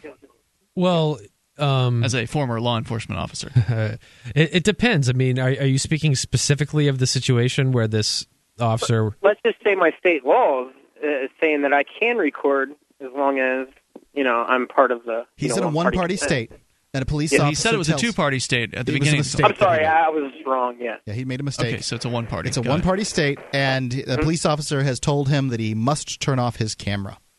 Yes. Okay, and I mean, are you in a public place? Are you in a private place? Sure. Yeah, we'll say um public place. Yeah, I get pulled over, or um, my friend gets pulled over. We, we we pass a lot of police officers on the way home from work at night. I'm at work right now, and uh, we'll probably pass three or four road Nazis on the way. Well, I mean, I, I don't want to tell you something and then get you into a, a, a dangerous situation because uh, the police react very differently to uh, being filmed depending on the geographic location in the country, Mhm. the uh, the type of personality the officer has, whether or not the officer knows that uh, in a lot of places this is a protected right. Uh, I mean, I- I think depending on the context, like if you pulled up behind a trooper who had someone pulled over on the highway, you pulled up behind the trooper at night, I think you're going to get into a lot of trouble. Um, but if you, you know, if you're pulling to a parking lot in the middle of the day and pull out your camera, it would be a lot different. Um, What if? The, what about the old standby that this is? Uh, well, I can confiscate that as evidence. Can Well- they confiscate anything they want as evidence? No, um, a lot of th- they've been doing that under the guise that well, this is going to allow me to prove my case against you that you illegally wiretapped me, uh, well, or illegally filmed me in violation of my rights. Um, but in a lot of places, it's being smacked down as uh, an abuse of authority. I know in uh, Baltimore, I believe it was, they had a directive issued. Uh, Carlos Miller from Photography is Not a Crime. He's he's I believe he was the one who covered that. Um, I, the police, unfortunately, when it comes to asserting your rights, Trevor, can be very unpredictable. Yes. and I mean, you really have to be very careful. Well, right. So let me. The original question, Trevor, was: can, Do you have to turn the camera off? Right. Yes. The answer is, of course not. I mean, you don't have to, but there might be consequences if you don't. Right. So you may end up. But if uh, it's legal in my state, how could I have consequences? Well, just remember what legal means. Legal means that you can afford to hire a $50,000 attorney to take this case all the way to your Supreme Court And you might protect your rights. That's what legal means. right. That uh, and that attorney's legal not going means likely that you can't actually defend your rights. They're, the attorney's not going to stop the cop from taking the camera out of your hands, smashing it against the ground, uh, pulling you from the car, and pummeling you. Odds are good that's not going to happen, but it could. But it could. I mean, you remember the videos we saw recently out of uh, Ohio? There was another place where the there's this officer just threatening people. Uh, God, his name was Daniel something. I can't remember the the. I'm sorry. I There's should- so many threatening cops. It's yeah, but but I mean, Mark is absolutely right, Trevor. Uh, I I took issue with the fact that United States Customs and Border Protection uh, aren't following the law at the border. I went down there and I got arrested for it, and uh, this was you know last year uh, in July of last year, and uh, it cost me five thousand dollars and uh, a retainer, and I'm still going through the legal process Hmm. to try to get it adjudicated. It, it takes a while. Um, Right. But but you really have to be careful because you know, I mean, what if you have something in your pocket that you're not supposed to have and you forget Sure. about it? Well, and I don't smoke pot or anything like that, which I'd have no problem um, with, but I just don't. And uh, I, I just didn't. I mean, I so think you no should right or wrong. you should come to New Hampshire and do it yeah, here. it's a lot easier Actually, to do. Um, I've been trying. We signed up for the Free State Project. Great. We don't think we can go to till 2015. My wife and I. We have a four year and a four month. Gotcha. Uh, congratulations. Well, if you can make it sooner rather than later, that would be great. In the meantime, uh, you know, it might be better to just keep your head down and not take any significant risks. Well, I'm already pro- on probation because I was the guy arrested for the uh, lemonade stand last year. Oh. You're on probation for that? yeah, dangerous lemonade Yes, I got- criminals. Two years for probation. Wow. Do you have like a have probation officer? Yes, I have to go on the. Uh, I have to call on the 14th and show up on the 19th.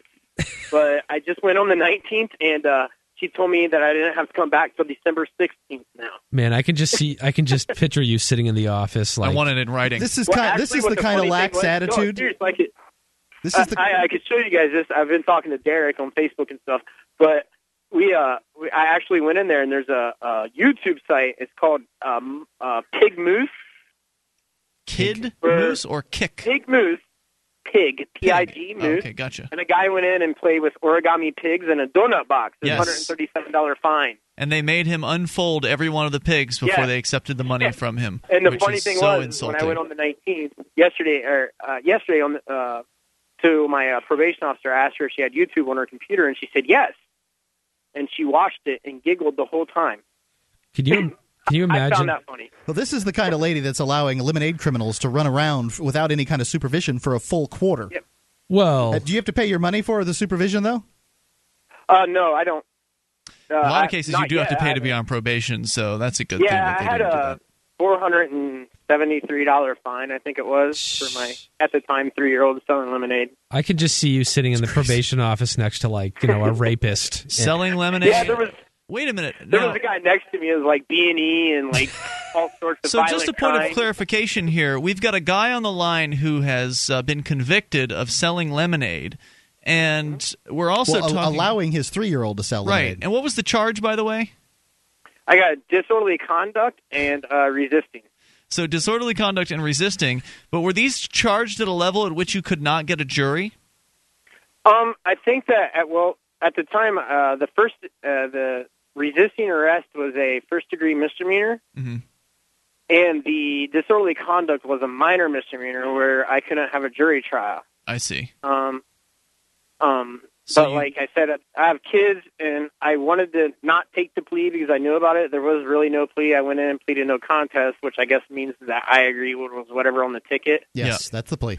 and and uh they they gave me probation and I had to they did time So you did it. Be, you you didn't want to go to trial because you have kids.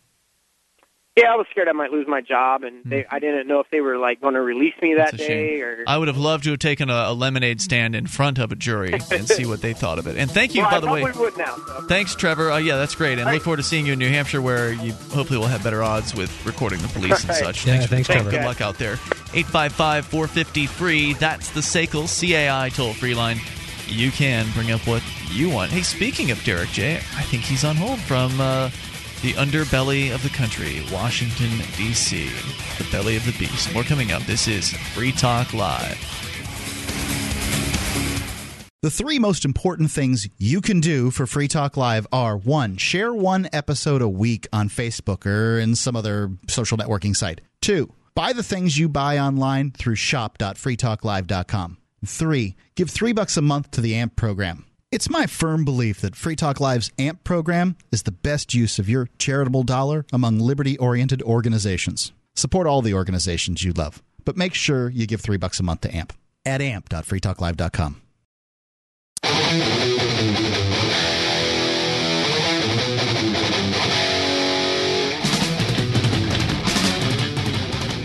This is Free Talk Live. Take control of the airwaves. Dial in toll free at 855 450 free. That's the SACL CAI toll free line 1 855 450 3733. You can join us on our website over at freetalklive.com. Enjoy all the stuff that we give to you there, including news updates, by the way. You can go to news.freetalklive.com, and that's where you will find all kinds of uh, different choices. We've got email, we've got Twitter, and we've got Facebook. And We got apparently we've got some metal loud too. rock and roll Yeah, music. There it is. Thank you, board operator. Appreciate it. Not that I don't like the music, it's just that, you know, I've heard it a million times. Yeah, you picked it. uh, and it can be distracting. But 855 It wasn't the kind of 80s gay bar music that I would have picked for the show. You, what? What does that even mean? Well, I'd like 80s music. Gay bar music. Well, I mean, there's specific types of music that uh, would, would end up in gay bars. Like Wham? Uh, you know, Yaz. I like George Michael. I'm not gay. No, th- there's nothing wrong with liking. Uh, I you never know, cla- uh, look. that I've music. been in gay bars. I'm not gay either. Okay. Right. Uh, so 855 450 free. You can go to news.freetalklive.com. Sign up for the email updates. We'll give you the latest about Free Talk Live in uh, during in that way. Uh, but if you would like more than just the news, you can follow us on Twitter and or Facebook, and you'll get a whole lot more. You'll get updates during the show, sometimes updates outside of the show, uh, retweets and other things like that. You can go to news.freetalklive.com to get signed up for those. Uncovering the secrets and exposing the lies. That's what the readers of freedomsphoenix.com get every day. Readers of freedomsphoenix.com are constantly provided the detailed real news that lies between the lines of propaganda and the relationship that we all have with coercive governments. I was at freedomsphoenix.com today, picked up Excellent. a story from uh, the Daily Bell uh, revealing why. Uh, I mean, this Freedom's Phoenix aggregates everything. They allow people to post whatever news stories uh, from you know the the very relevant to uh, scientific stuff. Uh, of course, there's police state material and you know some uh, crazy nut jobs. The Daily Bell there was uh, claiming that um, the that bitcoins were a plot by the Jews to be able to watch your spending or something like that. That's nuts. Yeah, it was nut stuff. Nutty, nutty stuff. Anyway, freedomsphoenix.com.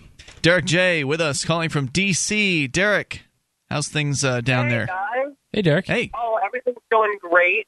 Um, can you hear me okay? Yep, all is well. Go ahead. Super. Well, first of all, Mark, uh, gay bar music? I don't think so. I've never been to a gay bar that had this kind of music. It's been a while since I've been at a gay bar. Claiming freedom. Second of all, I am here in D.C., and uh, Brandon Raub was just speaking in Southern Virginia. I just went down to film as part of Adam versus the Man uh, to check out Brandon Raub. Your listeners, of course, will remember him from his uh, detention last month about his Facebook updates. Something about how he was um, not tweeting, but he was making Facebook comments uh, about the government and uh, about how he was unhappy with it and how he was going to kickstart the revolution. Well, he was put into a mental hospital. Some of your listeners may remember. Right, for uh, so what, nearly a week, here- I think, right? yeah, for six days. And he was down here in Southern Virginia speaking to a group of Republicans about his experience. And a lot of them were raising concerns that they might be next. I mean, these are regular folks finally getting the message that the government is censoring free speech. I and hesitate. I people. hesitate to uh, to believe that they're getting the message. If they're Republicans, odds are good. You know, they're going to vote for Mitt Romney, and if Mitt Romney wins, then they'll be completely fine with uh, people being detained. Whoever you choose, uh, I don't. You're just making an assumption. I am Um, based the- on what people do. people yeah what what they've done but i think that what america's seeing currently is their you know they they saw from 2000 to 2006 it was all republicans from Some 2000 people. from 2008 to 2010 it was all democrats in the the white house the the the U, the the us house and and uh, the senate and people are be, their eyes are getting open. More and more, their eyes are being open to this. Uh, Some this people, right, left. More and more people's eyes are being opened, and No doubt. you know, I, I don't care who anybody votes for. When you have a choice between two crap sandwiches and you pick one of the crap sandwiches, it doesn't mean you're endorsing the crap sandwich. And that's what Americans have been, been given as far as presidential elections for a very long, for as long as I've been around. Well, I could give you some of my perspective on how these Republicans seem to be. They were a little bit more libertarian leaning in this area. Okay. Uh, they really supported what Brandon Raub was talking about. And a lot of them were questioning the official story of 9 11, that sort of thing. But a lot of Ron Paul supporters in the crowd, not everyone, but some. And uh, I actually am with another member of Adam versus the Man team, Rachel Bustle, who's here alongside driving uh, me, with me for this event. And she'd like to share her thoughts. Oh, that would be lovely. Actually on the Shrine of Female Listeners. She is or is not on the Shrine of Female Listeners? I am on the Shrine of Female Listeners. Oh, Thank you fantastic. for the introduction, Derrick. Um, yes, I was actually going to, to say what, what Derrick addressed is they, they were very liberty open-minded in the sense that they were Ron Paul supporters and they were questioning, you know, what was going on and, and seemed to be opening up. And honestly, it's a hard pill to swallow to realize that you're a slave to the government. And I really think that, you know, it's it's slowly but surely coming along. And this is a small town in the middle of nowhere, Virginia, Hmm. where this story is affecting them and, and causing them to think. And I think that's a really good thing. But that's Derrick kind of covered. And it was in the hometown where Brandon was picked up. This is his community stepping up to say, what can we do? What, who, who do we talk What to? can they do? Really mad with their sheriff. What? Yeah. What can they do, Derrick J? What's that? What? What can they do? Well, they can hold their sheriff personally responsible. They were deciding that they're going to go have a talk with their sheriff because he was actually present at the time when Brandon was taken. He was never arrested. He was never charged with any crime. Right. So they want to make sure that the sheriff knows he has the uh, constitutional authority to say, "Feds, get out of here! Not in this town." Can they do that, uh, Brad Jardis? Can a sheriff tell that to the feds? I've I- heard that rumor, but I don't know if it's true. The one thing that I was just thinking is I don't think the federal authorities have the ability to uh, take somebody into a psychiatric hold because that's a state power. No, they can just disappear them completely, right? Right. They can just they can take you to They call, you, Guantanamo. call him a terrorist and drag them off. they can take you to Guantanamo Bay, but they can't take you to the hospital. Um, but the sheriff was probably uh, m- a lot more involved than than just standing there, Derrick. Like he probably it was probably his agency that put him in this holding position. Well, with his silence, he was giving consent, and so this group of Republicans was intent on getting him out of power Nice. and replacing him with a sheriff who will stand up to the feds. The last thing I want to say is that I was tweeting uh, because Brandon actually requested on behalf of his lawyers that I not get any footage of this uh, interaction with the group of Republicans, and I respected that. But I was tweeting the whole time, and so folks can read the commentary from him and the Republicans by checking out my Twitter account at at Derrick J Freeman. Excellent. Thanks so much, guys. Hey, Derrick J, I'll go ahead and uh, we'll tweet something out here coming up uh, to our Twitter and Facebook and let folks connect with you that way. Be a great way to clue our audience into that in case they didn't get a chance to write that down. Uh, and thanks for the call. Keep us in the loop, will you, out there? Thanks, brothers. Right I'll on. see you later. Good Bye. night, Derrick J. Uh, calling there from the D.C. area. He is blogging, by the way, over at libertyontour.com. You can follow uh, more of his exploits and uh, excitement going on there. Libertyontour.com he is assisting Adam versus the Man, Adam Kokesh, in producing what I believe is going to end up being some kind of a skit comedy thing. I guess we'll see as it develops over time. Certainly let you know. More about what Derrick is up to, 855 450 free. That's the SACL CAI toll free line. You can take control. This is Free Talk Live.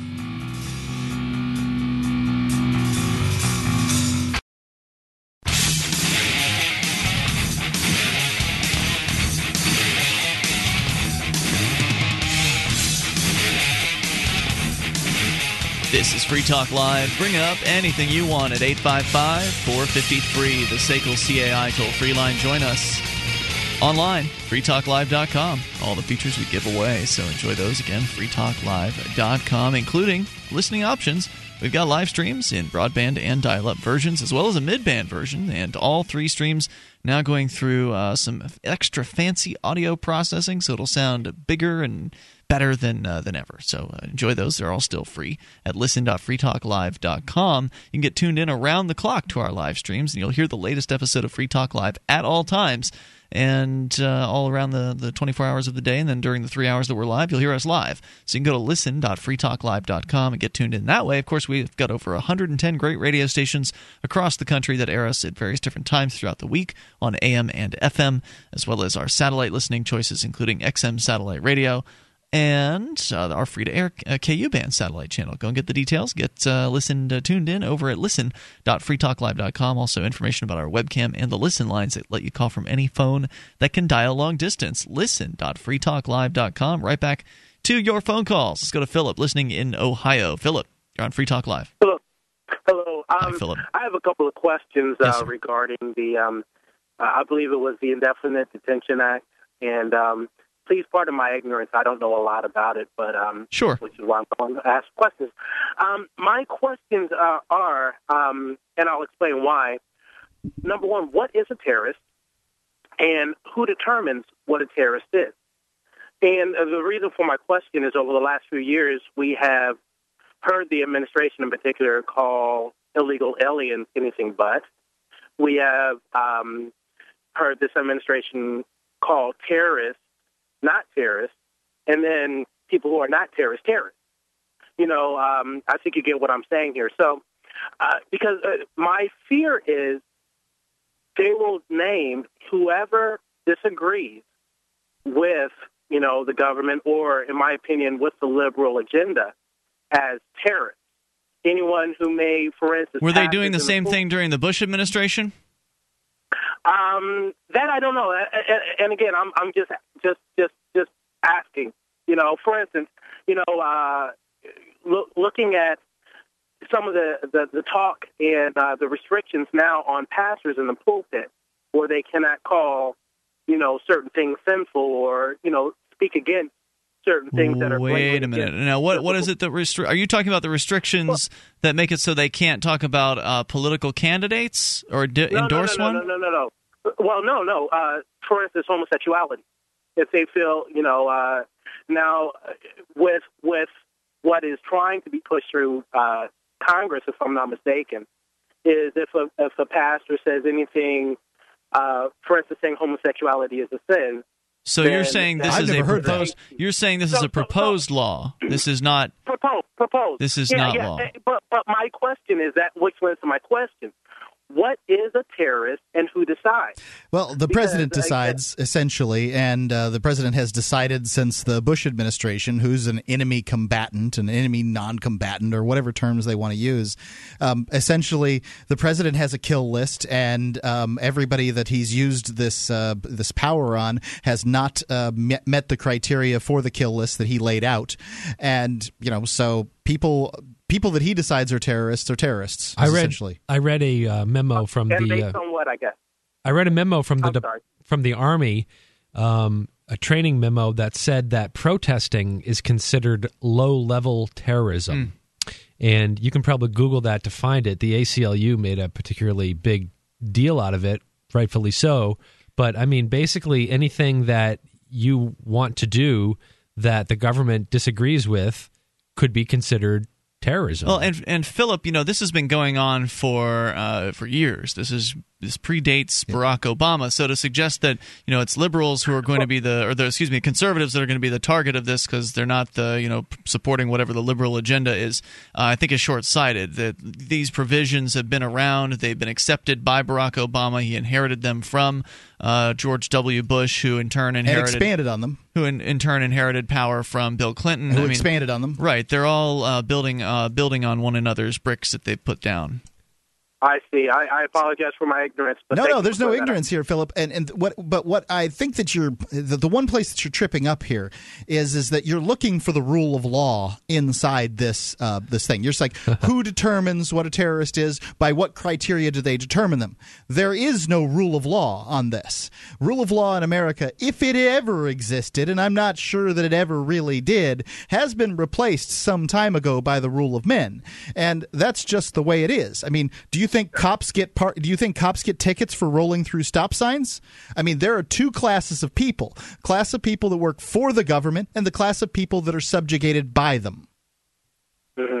The DC uh, the DC Federal Appeals Court just recently said that uh, a intelligence report by the government is presumed to be accurate unless you can prove otherwise. so essentially, um, an intelligence course, you report won't get the information to prove Well- otherwise because it's secret. Well, not only that, but if you are uh, listed by an intelligence agency um, as being someone who s- supports associated forces, I mean, who knows what the heck that means? Uh, that is presumed to be true. And how can you prove it to be false when you don't have access to the court? So, I mean, basically, this this is the Blair Witch, you know, trials or the or the communist trials of the uh, early, you know, the uh, bank. Uh, yeah, it's very sim- there are a lot of similarities between uh, you know the hunt for communists and uh, and the so-called terrorists. I mean, it basically it's the boogeyman. Uh, the boogeyman provision, right? Like, so the government has to have some kind of national enemy that they can uh, make out to look like the boogeyman, the bad guy. The whether it's uh, the the Germans or the J- the Japs or uh, in this case the terrorists or the communists or the drug dealers. There's always some group, some Anarchists. loosely defined group, right? They're Uh, doing that too. People Right. just Domestic possession terrorists. of a- anarchist materials is worth bringing somebody to, to uh, you know arresting and raiding them. what what is an anarchist material? You'll know Uh, it when they they'll Walt know it when they see it. Whitman's Leaves of Grass. Philip, thanks for the call tonight, man. I do appreciate hearing from you, sir. 855 450 free, the SACL CAI toll free line. Yeah, they'll uh, they'll know your terrorist material when they see it, and then you'll you'll get to challenge it from inside of a jail cell if if anybody knows you're there. I think the the whole anarchist term is is widely abused by the federal government.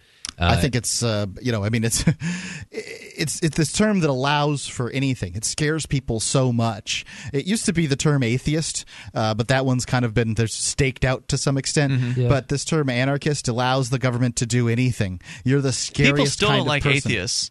I, I No, mean, they as, don't, I, as I understand it, the numbers are still pretty skewed hard against uh, people trusting atheists and things like that, I wouldn't claim otherwise. or thinking that they're immoral, for instance. what I don't understand is the same thing happened uh, w- with McCarthyism. Like, people have a constitutional right to be an anarchist. People have a constitutional right to be a communist. Why? Why can you know? Why can these terms be?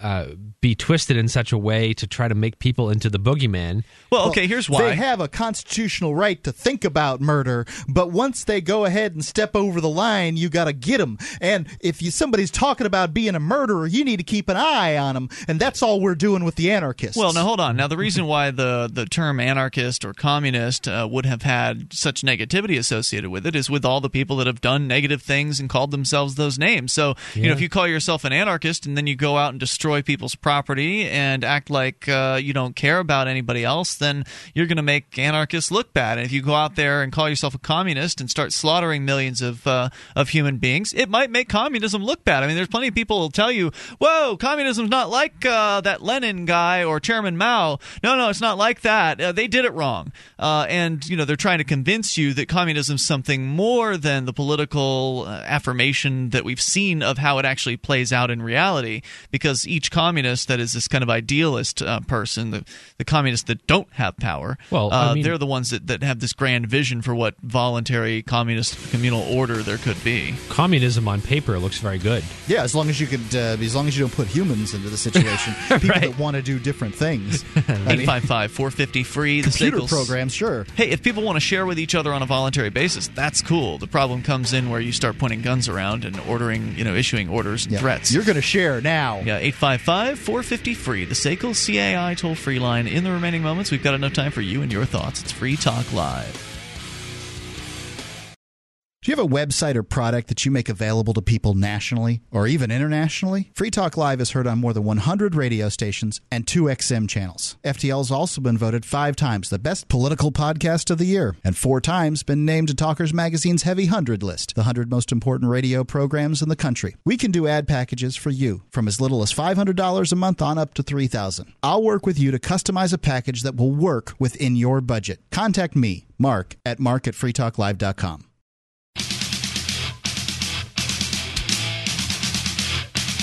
This is Free Talk Live. Moments remain, but enough time for you and your thoughts if you dial in now at 855 450 free. That's the SACL CAI toll free line. And what is SACL CAI? SACL CAI is a company that handles accounts receivable. If you've got a business that you got into in order to do that business, then maybe, you know, bills, collecting bills, that's not your thing. SACL CAI can do it. They can do it in a manner that, uh, you know, handles your customers uh, appropriately. You can see their banner at freetalklive.com. It's the top one on the right hand side of the page. Uh, Jason Osborne, one of the principals over there, is a good friend of mine and a very honorable individual. You're not going to have any problems with them. SACL CAI. So, uh, one of the ways you can support Free Talk Live is if you have bitcoins, you can go to bitcoin.freetalklive.com, get the Bitcoin address there. I mentioned it the other night on the show, and we got a couple Bitcoin contributions Really? uh, from it. One of them was point zero zero zero zero zero zero one. That's a sa- Bitcoin. Satoshi. A Uh, Satoshi. that's what that's called? Yeah, that's uh, the, the lowest denomination of uh, Bitcoin. at this time. But from what I understand, they can just change the software and make it so they Sure. can have more decimal points. That's true. Is that meant as like a joke or? Yeah, sure. It's just because they can. There's no fee. You don't have to pay any kind of fee to uh, to send a Bitcoin. So if you really do want to send someone a whatever one Satoshi, one Satoshi, one serious fraction of a Bitcoin, you can do that, and it's cool. So I, I guess. I mean, you know, if you leave a penny for a waitress, it's considered an insult. so I don't know whether that's intended to be just a you know joke or you know a use of the software or an insult or what it is. But you know, well, that's the other thing. You can't send a message with a Bitcoin either. No. So you can send a message and a Bitcoin, but you can't send a message and a Bitcoin together. That's right, right. You could send a message separately and say, "Yeah, that was mine. You guys suck," and uh, that's, that's how I wanted to tell you. Let's go to Rick. He's listening in Kentucky. Rick, you're on Free Talk Live. Hey, how you doing? Rick, great. What's on your mind?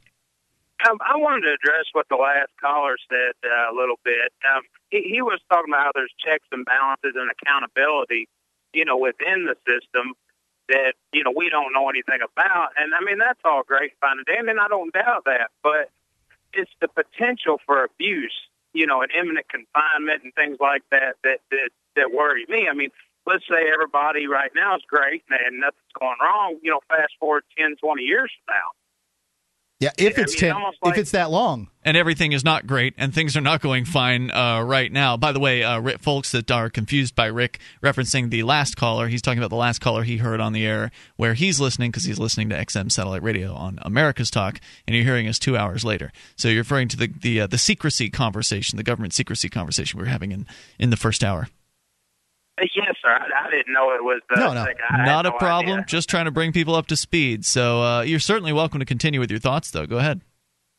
Uh, and I mean, you know, it's kind of like uh, a lot of conservatives were were all uh, okay with Bush passing the Patriot Act. Now we fast forward to uh, you know Obama and and people like Janet Napolitano and you know now now look who has control over the laws of the Patriot Act. You know, would would we have been all for that then? You know, looking at What do And- and I those mean, even- conservatives think right now, though? Like, do they do they see it as a Bush era legislation, and so therefore it's still a okay, even though it's now being enforced by Obama, or do they have the ability to look at it more objectively now and realize that, hey, you know, maybe that wasn't such a good idea? I think they come together on the issue of being able to put people away that they don't like. This is the one piece of legislation that the, the this year that uh, Congress, the Democrats and the Republicans could get together on. It was the But I'm not piece of- talking about the legislators. I'm talking I about understand the, the, voters, the Uh, regular I, folk. I'm just saying that this is the one piece that is all you have to do is scare them a little bit. Watch out! There's people with turbans with beards, and they want to blow you up. They don't care if they die themselves. They're crazy. In Kentucky, though, I'd say that's not necessarily true because a lot of the conservatives that I know are kind of looking back now. Because I was saying this, you know, I am a conservative, but a constitutional conservative. Mm-hmm. But I was screaming this back when the Patriot Act was passed, and a lot of them was like, "Oh, you know, the, watch it, we we got a war on terror." Well, now a lot of them are kind of waking up and saying, "Oh, you know, I see what you're saying now. We we've got a problem here with it." so, as a and just, constitutional you know, conservative, then uh, you fully support ending the insane war on drugs, right? Yes, absolutely. Wow, you are the real deal. Okay. Yeah, you're not a Yeah, I constitutional mean, conservative. You're a libertarian. well, not exactly. I mean, I'm still a conservative. I'm a, I'm a Christian, but I don't support the war. There are. Christians who are libertarians. Lots of Christian libertarians. Yeah, well, I know, I know that. I mean, I wasn't saying that libertarians aren't Christians, but but I mean, I support the legalization of marijuana. I mean, it, it, as a Christian, I do. I don't see any sense in it being illegal. You're a good man, Rick. I appreciate the call tonight, and I appreciate uh, your thoughts as well. Thanks for making it. Okay. 855 450 free. The SACL CAI toll free line. You when can I was take uh, control here. Uh, you know, in Sunday school, they would uh, tell us that uh, the there was you know one part in the New Testament where this guy is uh, you know a, called a sorcerer, and they said well, the Hebrew term for sorcerer in this circumstance means drug dealer. So they literally That's what they told you in church. Yes, uh, Sunday school. Sunday um, school. So literally, they were saying that the Bible literally talks about drug dealers and them being bad. Wow, that's a stretch. I think it was. I don't know. Didn't Jesus turn problem- water into wine? This is the problem with the holy, unerring word of God being written in a different language uh, 2,000 years ago that nobody speaks anymore. I just on that point uh, is is alcohol. If we're to if we're to take that you know at face value what they're saying and also take it along with the rest of the Bible, you've got Jesus turning water into wine. Does that mean that wine and or alcohol is godly? Yes. And that other drugs that are illegal are of Satan? It depends on the uh, it depends on the denomination. Right. I'm just asking from the, from that perspective, from their religious perspective. Who's uh, it depends on the denomination. Let's take the people you're talking about. Some denominations believe that the water turned into wine was grape juice, Mm. or that it was uh, very, very lightly alcoholic wine, Ah. um, and- but not the kind of dangerous wine that we have today. So they weren't getting tipsy off of that wine. It's their- No, their no. Um, and of course, there's people. We had a guy call in. Um, I don't remember whether you were on the show or not this time, but he said I asked him about the drinking under drunkenness uh, thing, and he said that uh, drinking. He had said that drinking alcohol was okay. I asked him about the drinking under drunkenness, and he said, "Well, that just means that you're not an alcoholic." And you know, I mean, this is the problem. Justifications, with uh, with the document, and it makes it it makes it so that you can do. Well, I don't know if it's a justification or not. How do I know what somebody, what Paul wrote uh, in you know two thousand years ago, whether or not he was trying to say, well, don't be uh, you know an alcoholic or don't ever get drunk. I don't know. And thus Jesus spoke, or would they say spake? Just these Jesus Spoketh. spake. Get wasted. What if Jesus had said that? What kind of interpretations would uh, would people have of it? I don't. We don't know what Jesus uh, what Jesus said because we the the most recent document written was written forty years. This is Mark. The Yeah, claim is take word- Mark, someone's word for it. This is the the claim is if Mark was even written by Mark that it's the first document and that it was written forty years after Jesus' death. You know. So how do you know? I mean, right now, would you believe any quote? From Elvis, I mean, Elvis has been dead for almost forty years. If I, without without the benefit of audio or visual uh, recordings, would you believe me if I quoted Elvis? It's why it's called faith, Mark. That's a great point. Your thoughts are certainly welcome. Now you can claim that God uh, imbued Mark with the ability to, uh, you know, properly Well, quote. the other here. thing that God could do but if- God really could have just since he was down here as Jesus written something down. Well, or come back, right? Like you know, they, he could have uh, reincarnated Jesus and uh, had him perform some miracles and get everybody to jump on board with the idea and said, "Look, you know, it was a look, we're really sorry about the Bible thing. It didn't translate well over the last couple thousand years, uh, so All we're just going to go went with it and- Yeah, we're going to go ahead and uh, give you this on this uh, three and a half inch disc. It's the best we've got. Uh, we're going to give you this information here. It's an updated version, and uh, here you go." Yeah, I mean, one of these miracles could include totally could include a jump drive that you could just put into a computer that would be God and Jesus sitting uh, Jesus sitting at God's right hand up, up in heaven. You know, archangels uh, Gabriel and Michael there. Just throw them in for the mix. Yeah, but what Um, operating system does God use? Because you'd have to have the right operating system in order to. The man's omnipotent. He can make it anything. He could make an operating system that works on both That's what I'm saying. I want and that operating PCs system. I want God's Linux. operating system. I think he probably uses DOS. And so there you hard go. coding everything. well, you could believe that God's computer is unhackable, and so I mean, you know, the little jump drive would just tell us. It would be Yeah. really well. That's what they supposedly did with Muhammad. Uh, the you know the Prophet Muhammad with the Muslim religion was uh, he was sent to make some corrections. Essentially, that uh, yeah, you know the Christians got it right about this and this and this, but they really screwed up on this point, which is one of the, the big points that uh, the Muslims make, is that it's not a Trinity God. God is just one God, not a Trinity God. That's like one of the major points yeah, uh, that they were disagreeing with the Christians on.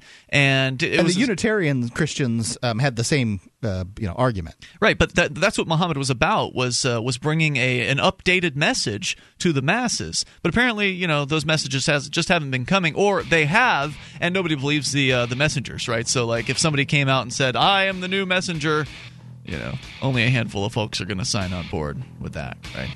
That's why you need the jump drive. God, send us the jump drive. In your all powerfulness, this. We're out of time for tonight, but back tomorrow. You can join us online in the meantime at freetalklive.com and follow Brad at his blog, freekeene.com. See you tomorrow night, at freetalklive.com.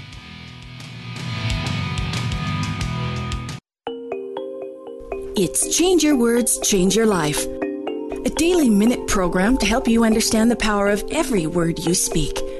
Here's New York Times bestselling author Joyce Meyer. For several years now, I've tried to maintain what I call a word fast.